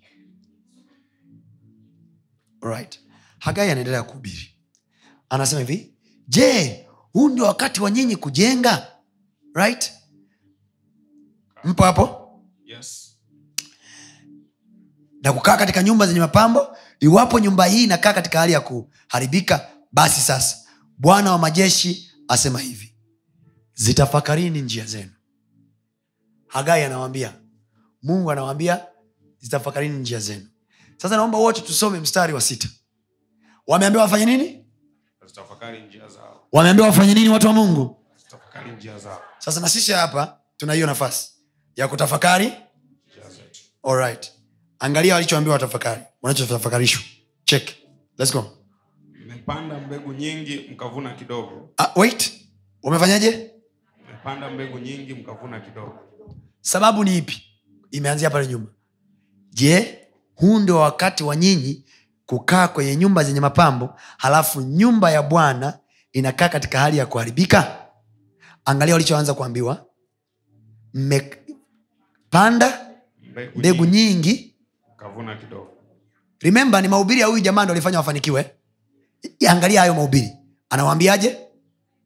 Mmepanda. Mbegu nyingi. Kidogo.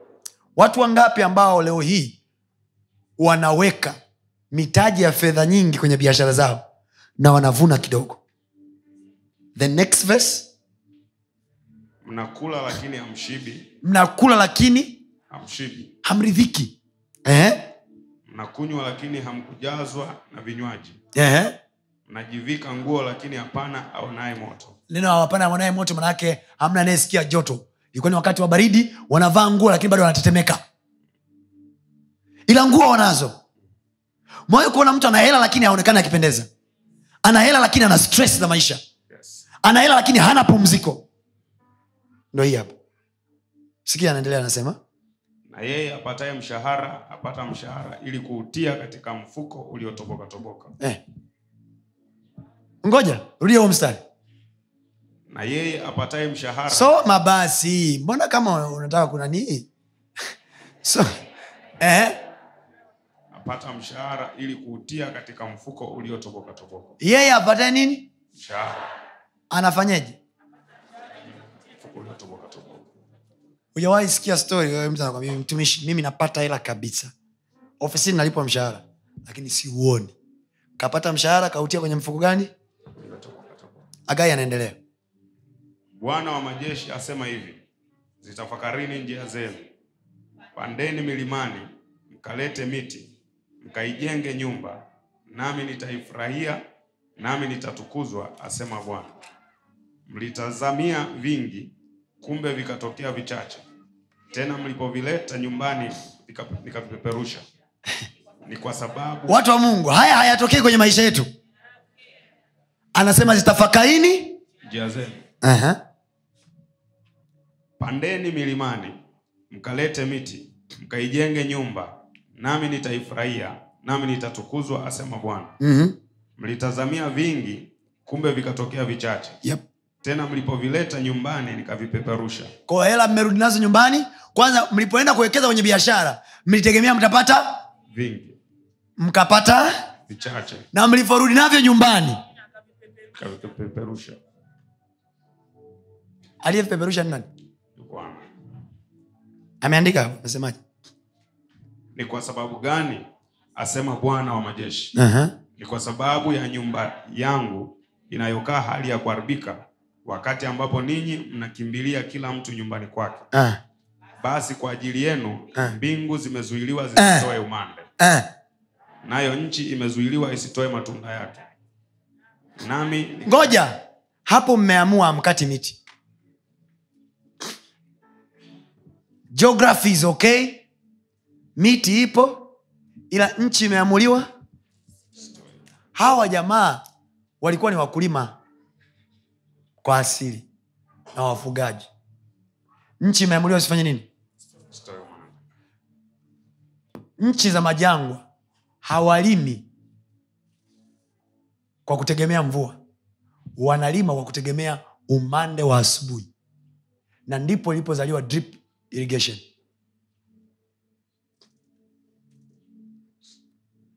They don't want for the rain. Na mungu anasemaje? Mbingu zimezuiliwa Lakini angalia hawa watu wanategemea wafanikiwe kwa msaada wa nani? Wa mungu. Mungu awasaidie. And then huyu mungu anayetakiwa kuwasaidia anawambia hivi mimi nimefunga mbingu.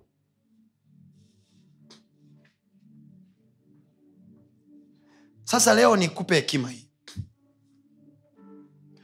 Always in your life jifunze katika mwanzo wa maisha yako na unapoanza kutengeneza mipango ya maisha yako siku zote hii watu wa mungu siwaambii kama hamasa na waambia kama mfumo wa kufanikiwa.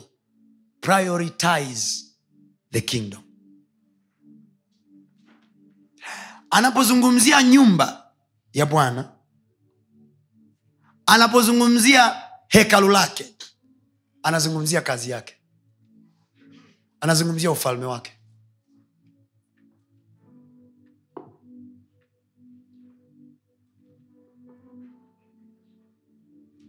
Mungu alitegemea hawa watu wakifika kwenye nchi ile ambayo inaukiwa.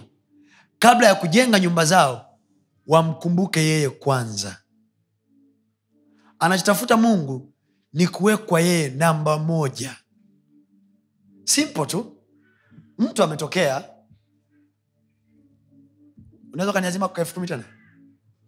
Ah, oh, basi basi. Mtu ametokea kwenye maisha yako. Amekupa hii elfu kumi. Chukua amekupa hii elfu kumi. Sawa. Cha kwanza mungu anachokiwaza kwenye akili yake kabla hujawaza bajeti yako yoyote think of him nanisikia nachokisema Yes. uh, sehemu ya kumi ya elfu kumi ni shingapi ndo uliopata. Niwaulize swali. Ukileta elfu moja kwa mungu au kwa mtumishi wa mungu itabadilisha maisha yake? Elfu moja itabadilisha maisha yangu? Kwa mfano ukinipa mimi elfu moja itabadilisha maisha yangu Let's say wewe unapokea elfu moja tu yani elfu kumi tu ndo mshahara wako. Ah, sitaki kuzungumza kuhusu milioni. Elfu kumi tu ndo mshahara wako. Elfu kumi nanunua mfuko wa simenti. But mungu aliposema hivi mlipofika nyinyi mlikimbilia kwenye nyumba zenu badala ya kukimbilia. So tunapopataga mishahara tunawawaza watoto wetu kwanza tunawaza maisha yetu kwanza. Mungu anasema mmenisahau mimi niliyewapa hivyo mlivyo navyo. Thats why mkirudi navyo nyumbani vinapeperuka. Hela imeingia ilipoingia tu pa! Mtoto anaumwa. Ni kweli ulipata. So shetani anachokifanya anakupumbaza wewe kuona napokea regular salary napokea mshahara lakini swali ni hili unafanya kitu gani? Ndio maana ni kama watoto wa mungu wamestaka. Tulipopata mishahara yetu unalipwa milioni tano ulipofika tu nyumbani ulianza kuanza kusovu vitu vyako. Ulikimbilia nyumbani. Instead of kumkumbuka mungu au kuikumbuka nyumba yake sio kwamba kanisani kuna njaa. God want yeye aonekane ni priority.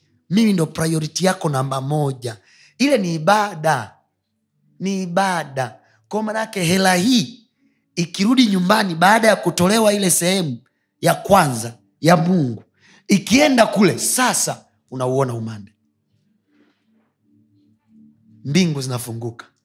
Manaake the same same little money. Si tuna mikate mitano na samaki wawili. Tukiigawanya sisi huku haiwezi kutosha. Lakini tukiipeleka mkononi mwa yesu this is my secret. I have learned through life to prioritize god. God has been my priority. I give you this testimony and i go. My first car. Nilinunua gari ya kwanza na sikuweza kuimaliza kulipia. Nilinunua kwa mkopo. Gari yangu ya kwanza. Nikasikia sauti naniambia itoe hiyo gari.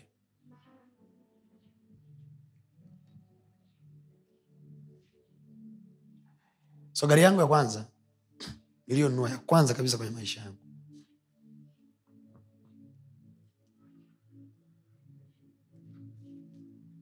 nilimpa pasta juli siku ya harusi yake.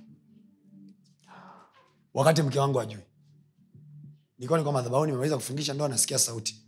Ile gari itoe sadaka. Nikasema leo hii mimi naanza kuwa mtu wa kwanza. Hapo hapo nikaropoka mi naanza kuwa mtu wa kwanza kutoa zawadi. E, ufunguo wa gari wa kwao tulikuja na mke wangu na gari kufungisha ndoa. Tukarudi tunatembea. Gari yangu ya pili ambayo nilinunua kesh alinunulia mke wangu zawadi. Alinipa hela nikanunua. Niliponunua ile gari nilipoingia siku ya kwanza ile gari siku ya pili nikaambia mke wangu hii gari nataka kuitoa sadaka. Ilikuwa ni birthday ya baba yangu wa kiroho. Nikaidrive ile gari mpaka nyumbani kwa bishop rioba. Nikaiacha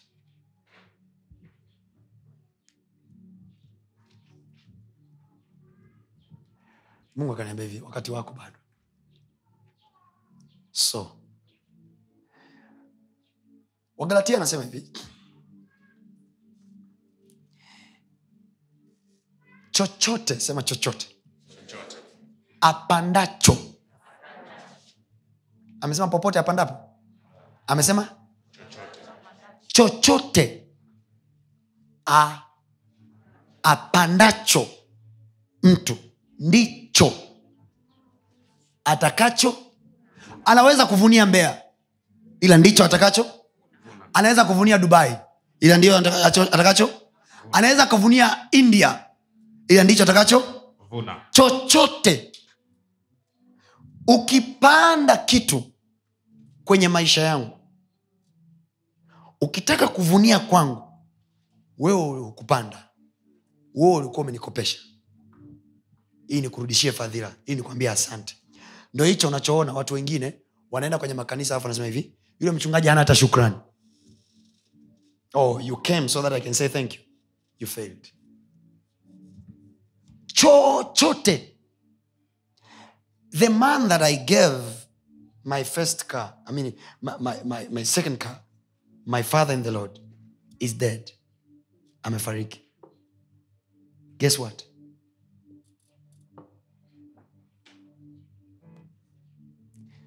napokea baraka na zawadi za magari sasa hivi. Mpaka naogopa. Mpaka nawaza watu wasija wakaona na squander life. Ila mtu anakuja tukwambia hivi pastor i want to not to give you money i want to give you a car. So wananipa nauza nafanya huduma. Kama ulikuwa ujui yale mahela yote ya kufanyia zile huduma yanatoka wapi is from the cars that i sell. Mkurugenzi yule pale ukimuuliza budget na mfuko budget za mikutano tunayoifanya na mfuko wa fedha hazifanani. Kwa wakati mwingine unaweza ukauliza unatoa wapi hela ya, ya ziada?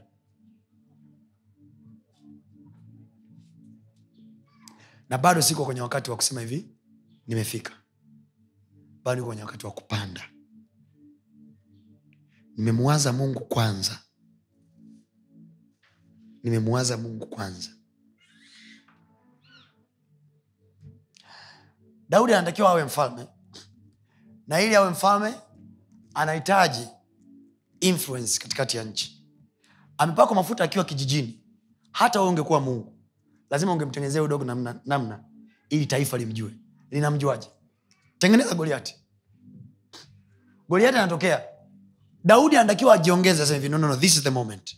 This is my hour. Anachukua jiwe anamwangusha goliati chini. Alipompiga goliati sijui ni saa ngapi wale wanawake walijifunza jina la daudi. Sijui waliuliza saa ngapi. Wanasema hivi wako huku jamani wako vitani kambini ila kule mjini wanaimba sauli ameua maelfu daudi ameua makumi elfu habari inatapakaa nchi nzima then suddenly ufalme unaanza kumtafuta.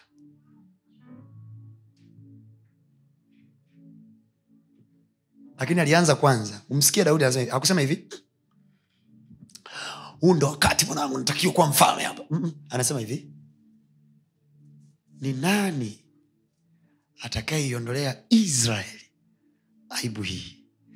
Anasema hivi huyu ameyatukana majeshi ya mungu wa israel. So ndani ya moyo wake i am going to do the work of god.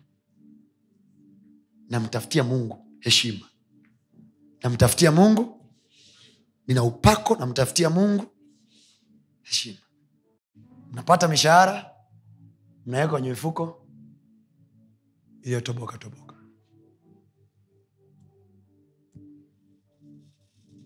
pasta mi napata mshahara lakini sioni hela sioni. Hagai. Hagai chapter number nasolve problem zote za fedha.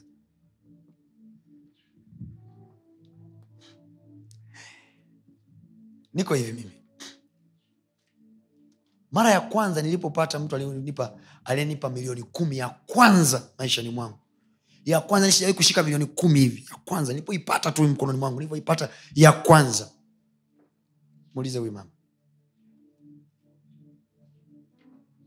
Mwambia nimevuka kutoka kwenye mamoja. Nimeingia kwenye makumi. This is my first fruit. Siri aliniangalia usoni naambia akasema haya. Aliondoka. Nimtafuta mtumishi wa mungu nikapeleka mzigo kama ulivyo. Sinaona mpaka chafu mapiga nilikopeleka si kwamba walinipigia simu anataka hela. Nilikopeleka si kwamba walikuwa na uhitaji wa hela. Nilikopeleka si kwamba aliniomba hela. In the matter of fact ana hela kuliko mimi. Ila mimi natafuta unyevu unyevu umande. Anasema hivi tazama ilivyo vyema na kupendeza. Zaburi ya mia moja thelathini na tatu. Ndugu akaapo kwa umoja ni kama mafuta yashukayo ndevuni mwaruni alafu anasemaje?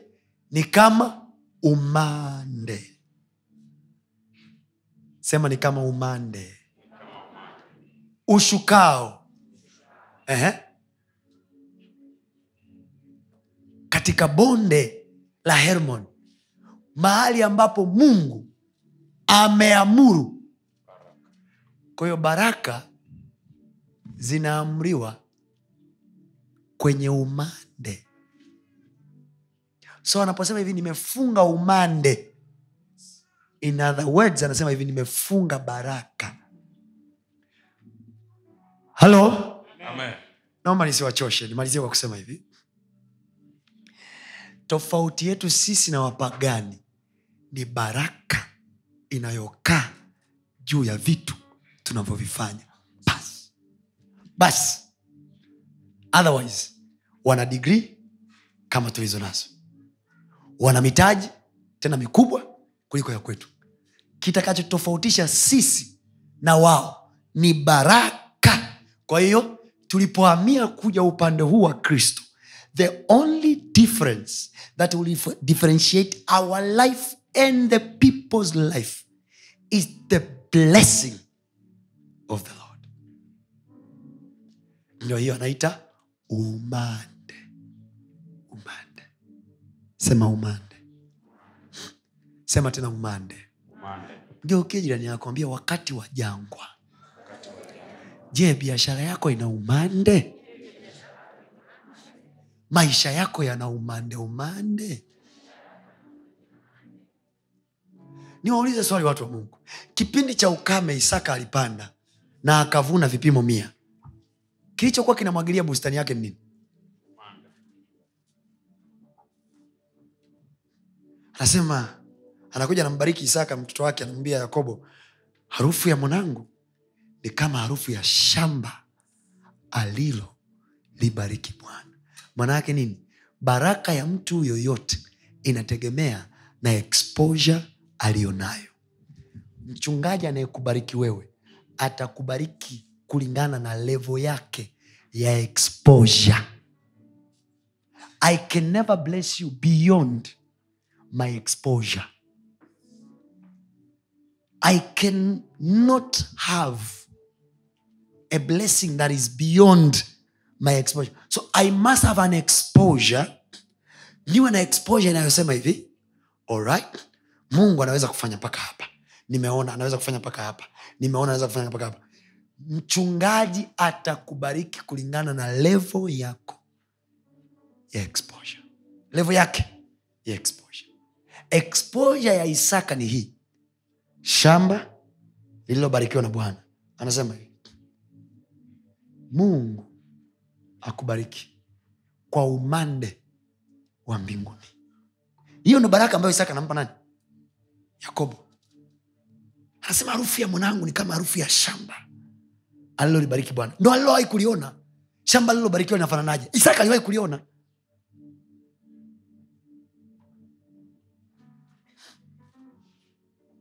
Nikwambia kitu mwanangu. Jiwaze wewe sahizi mimi nakwambia kama mchungaji wako unaniamini mimi?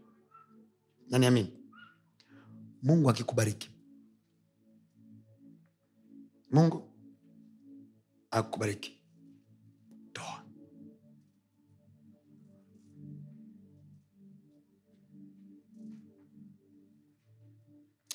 Ikumbuke nyumba ya bwana. Kumbuka mahali unapolishwa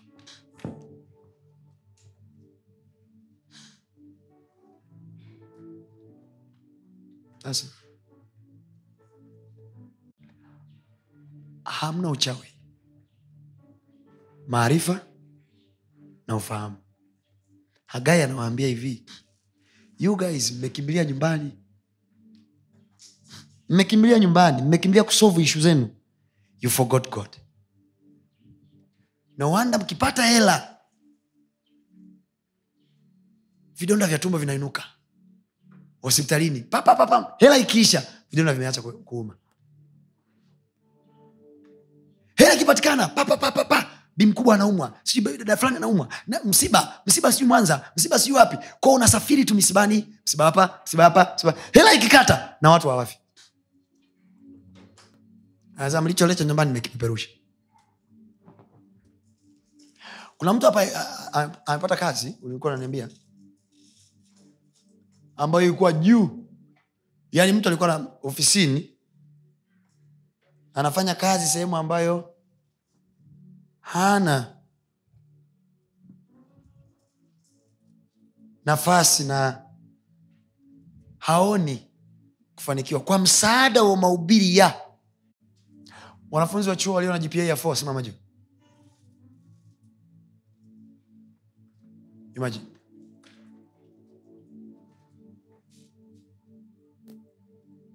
Wanafunzi wetu. Sida baraka inatofautisha. The blessing of the lord will differentiate us from others. Neema ya mungu sio harambee. Hii halo hii inaweza ikawa ni unga wa mtu hii inaweza ikawa ni bia. Hii inaweza ikawa ni nguo. Hii inaweza ikawa ni afya. Okay? Hii inaweza ikawa ni chakula. Hii inaweza ikawa ni ada. Nao huyu yuko hapa. Shika. Simama. Moyoni mwake anachokitafuta ni ada ya mtoto wake. Akiba aliyonayo haitoshi. Au hii inaweza kawa ni simenti za mtu. Anaweza kaa moyoni mwake anatafuta mifuko ya simenti thelathini. Lakini kiwango alicho nacho akitoshi mikate mitano. So what do i do what do i do? Jo. Weka. Pasta hii ni sadaka yangu. Nataka kuanza ujenzi lakini fedha yangu haitoshi. Hii ni sadaka yangu ya kuanzia ujenzi.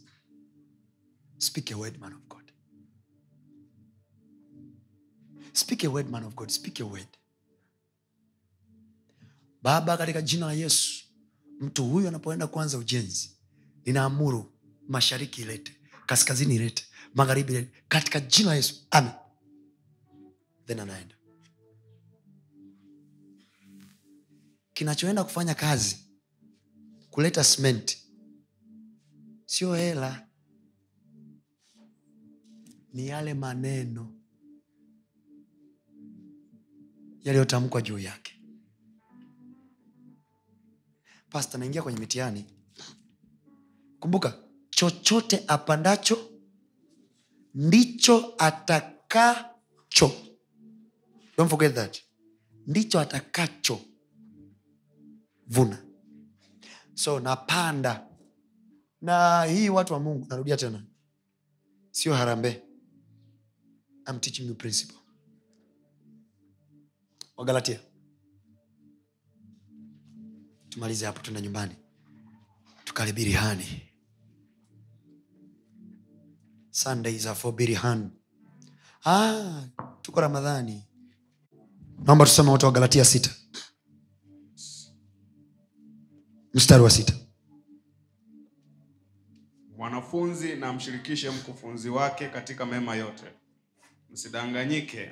Mungu hadhiakiwi kwa kuwa chochote apandacho mtu nani anamshirikisha mwingine mema? mwanafunzi. Nani anayemshirikisha mwingine mema? Mwanafunzi. Every time mungu anapokupa mema wagalatia hiyo jamani sio agano la kale. Wagalatia anasema kila mwanafunzi amtafute mkufunzi wake. Kwamba hii shule hii alinipaga pastatoni then mshirikishe mema. Pasta mungu amenipa hiki. Let's share. Kumshirikisha manaake share. Kumshirikisha manaake share it is written there. Every student disciple should share with the master with the teacher. Everything good. Katika mema yote mungu anayokujalia amekuagiza mshirikishe nani? Mkufunzi. Alafu anasemaje? Msidanganyike. Msidanganyike. Mungu hadhiakiwi. Mungu hadhiakiwi. Kwa kuwa chochote apandacho mtu kwa kuwa chochote apandacho mtu ndicho atakachovuna. rememba anazungumzia habari ya kupanda na kuvuna akitokea kwenye mwanafunzi amshirikishe mkufunzi wake katika mema yote. Uh-huh. msidanganyike. Mungu adhiakiwi. Kwa kuwa chochote apandacho mtu ndicho atakachovuna. Alafu anaendelea anasemaje? Maana yeye apandaye kwa mwili wake katika mwili wake atavuna uharibifu. Apandaye kwa mwili wake. So angalia you never understood this. Nachukua hii.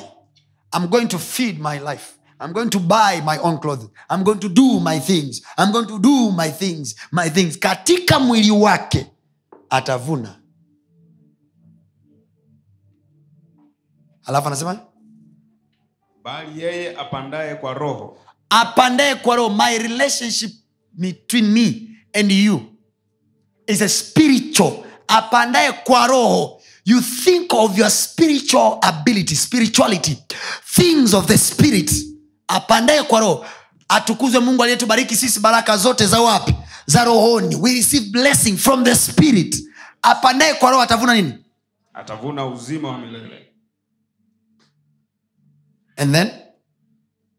Tena tusichoke katika kutenda mema. Aha, maana tutavuna kwa wakati wake tusipozimia roho. Aha, kwa hiyo kadri tupatavyo nafasi na tuwatendee watu wote mema aha. na hasa jamaa ya waaminio kama wewe ni mfanyabiashara na unatamani kuexpand biashara na unaona una biashara ndogo au mtaji wako ni mdogo na kutamkia mimi kama mtumishi wa mungu kama mtumishi wa mungu listen to my words ndoto yoyote ulionayo i speak in the name of jesus.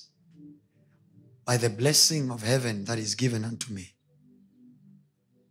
i bless your small money. Fedha yako iliyo ndogo ikabarikiwe. Ninaibariki kapito yako iliyo ndogo ikabarikiwe. Ninaiamuru mashariki magharibi kaskazini na kusini. Itoe fedha na mali kwa ajili yako. Amen.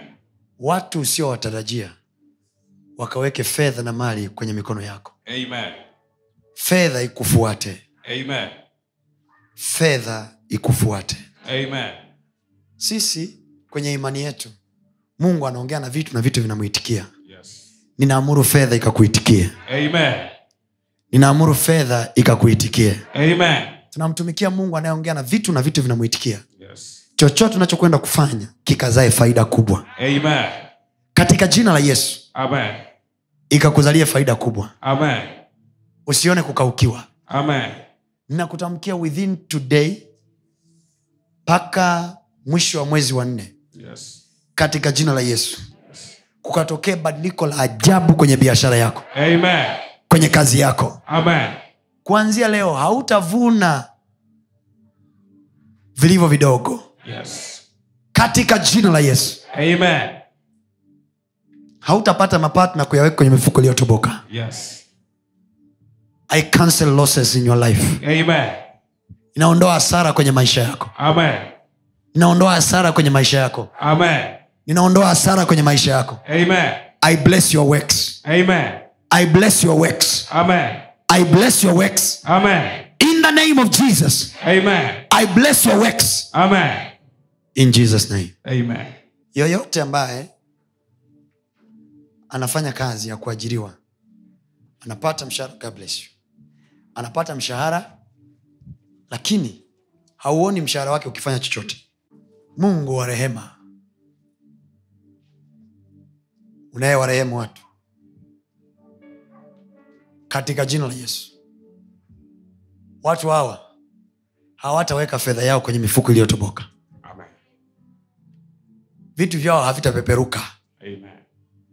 Wataiona faida na sio hasara ya kazi yao. Yes. Katika jina la yesu. Amen. Wape maarifa ya kuongeza kipato chao. Amen.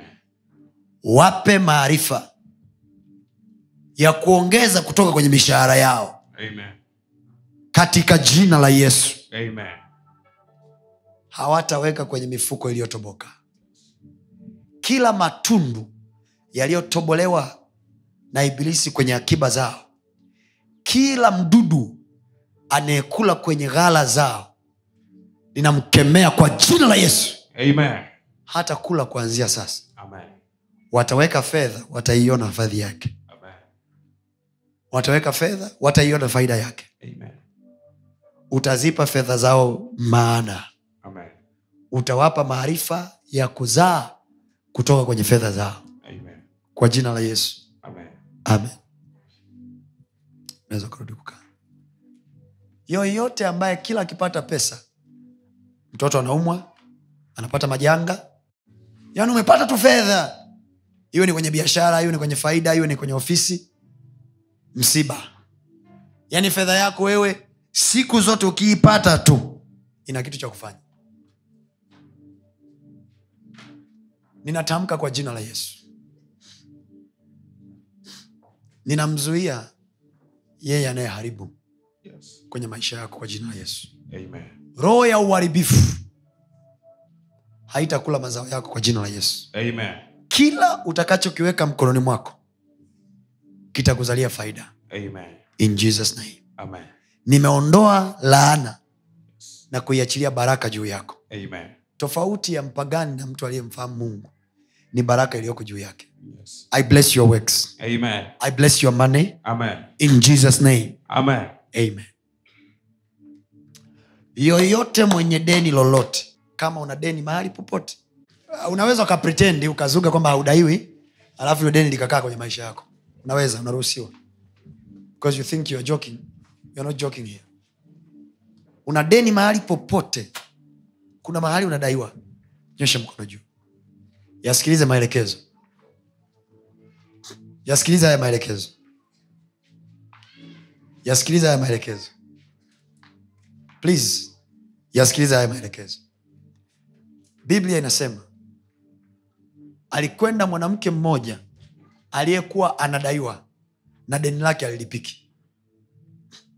Nisikilize mtu wa mungu kuna tofauti kati ya deni na mkopo. Deni ni lile lililoshindwa kulipika. Napambana kulipa lakini huwezi kulimaliza. Nageuka kuwa deni. Listen to me.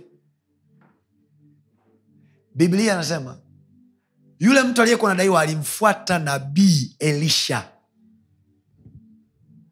Hakwenda kutafuta mkopo mwingine alimfuata mtumishi wa mungu. Nisikilize nakwambia.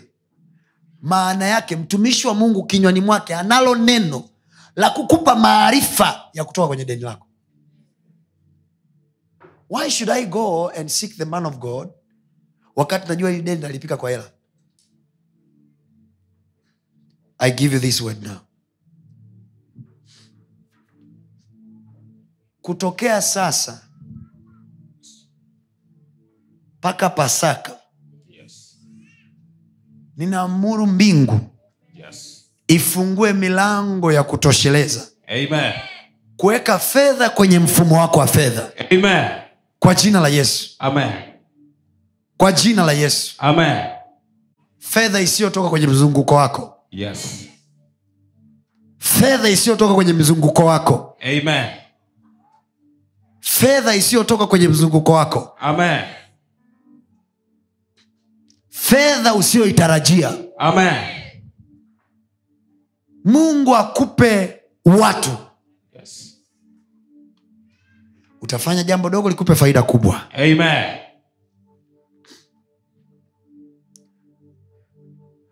mungu akupe connection isiyoko kwenye mzunguko wako Amen. itokee ishu ufanye ikuletee faida Amen. Fedha ya kutoshea kulipa deni lako Amen. na mungu akupe neema ya kuwa na utoshelevu siku zote usiokufanya ukope Amen. kwa jina la yesu Amen. between now and easter mungu atakuletea mtu atakayekupa kazi isiyotoka kwenye mzunguko wako Amen. itakayokuletea fedha ya kutosha kulipa deni lako Amen. in jesus name Amen. it is done Amen. god bless you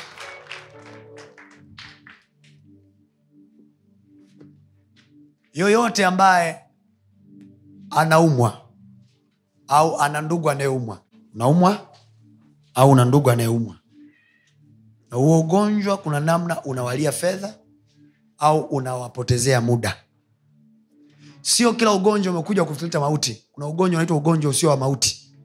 Ni ugonjwa unaopoteza muda. Hiyo ni topic inayoanza kufundisha baada ya easter. Ugonjwa usio wa mauti. Ila ni ugonjwa unaokula time. Ugonjwa unaokuondolea utulivu. Ninatamka kwa jina la yesu. Uzima ushuke kwenye mwili wako. Mkono wa mungu ulio mwema ukaiponye hiyo afya kwa jina la yesu. Amen. Damu yako ikasafishwe Amen. kwa jina la yesu Amen. mwili wako upokee afya Amen. ninaongea na mifupa yako ipokee uzima Amen. neno linasema mungu alimwambia ezekiel aitabirie mifupa nayo mifupa ikaishi kama mifupa inatabiriwa damu pia zinatabiriwa Yes. nyama zinatabiriwa Yes. natamka na nyama ya mwili wako ipokee uzima kwa jina la yesu Amen. natamka na damu ya mwili wako Yes. ipokee uzima kwa jina la yesu Amen. system ya upumuaji wako system yako ya chakula isikie neno la bwana Amen. uzima kwa jina la yesu Amen. uzima kwa jina la yesu Amen. uzima kwa jina la yesu Amen. nakemea pepo la magonjwa saa hii kwa jina la yesu Amen. nikuachia kwa jina la yesu Amen.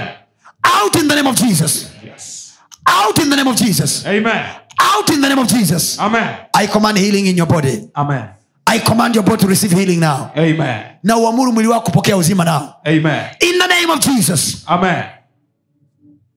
ugonjwa na kuamuru toka kwenye mwili huo. Yes. toka kwenye mwili huo. Toka kwenye mwili huo. Kwa jina la yesu. Afya. Afya. Afya. Yes. afya. Afya uzima Amen. uzima Amen. uzima Amen. kwa jina la yesu Amen. amen you are healed Amen. sema kwa sauti yako nimekuwa mzima Nimekuwa mzima. afya njema imeumbika ndani yangu Afya njema imeumbika ndani yangu. kwa jina la yesu Kwa jina la Yesu.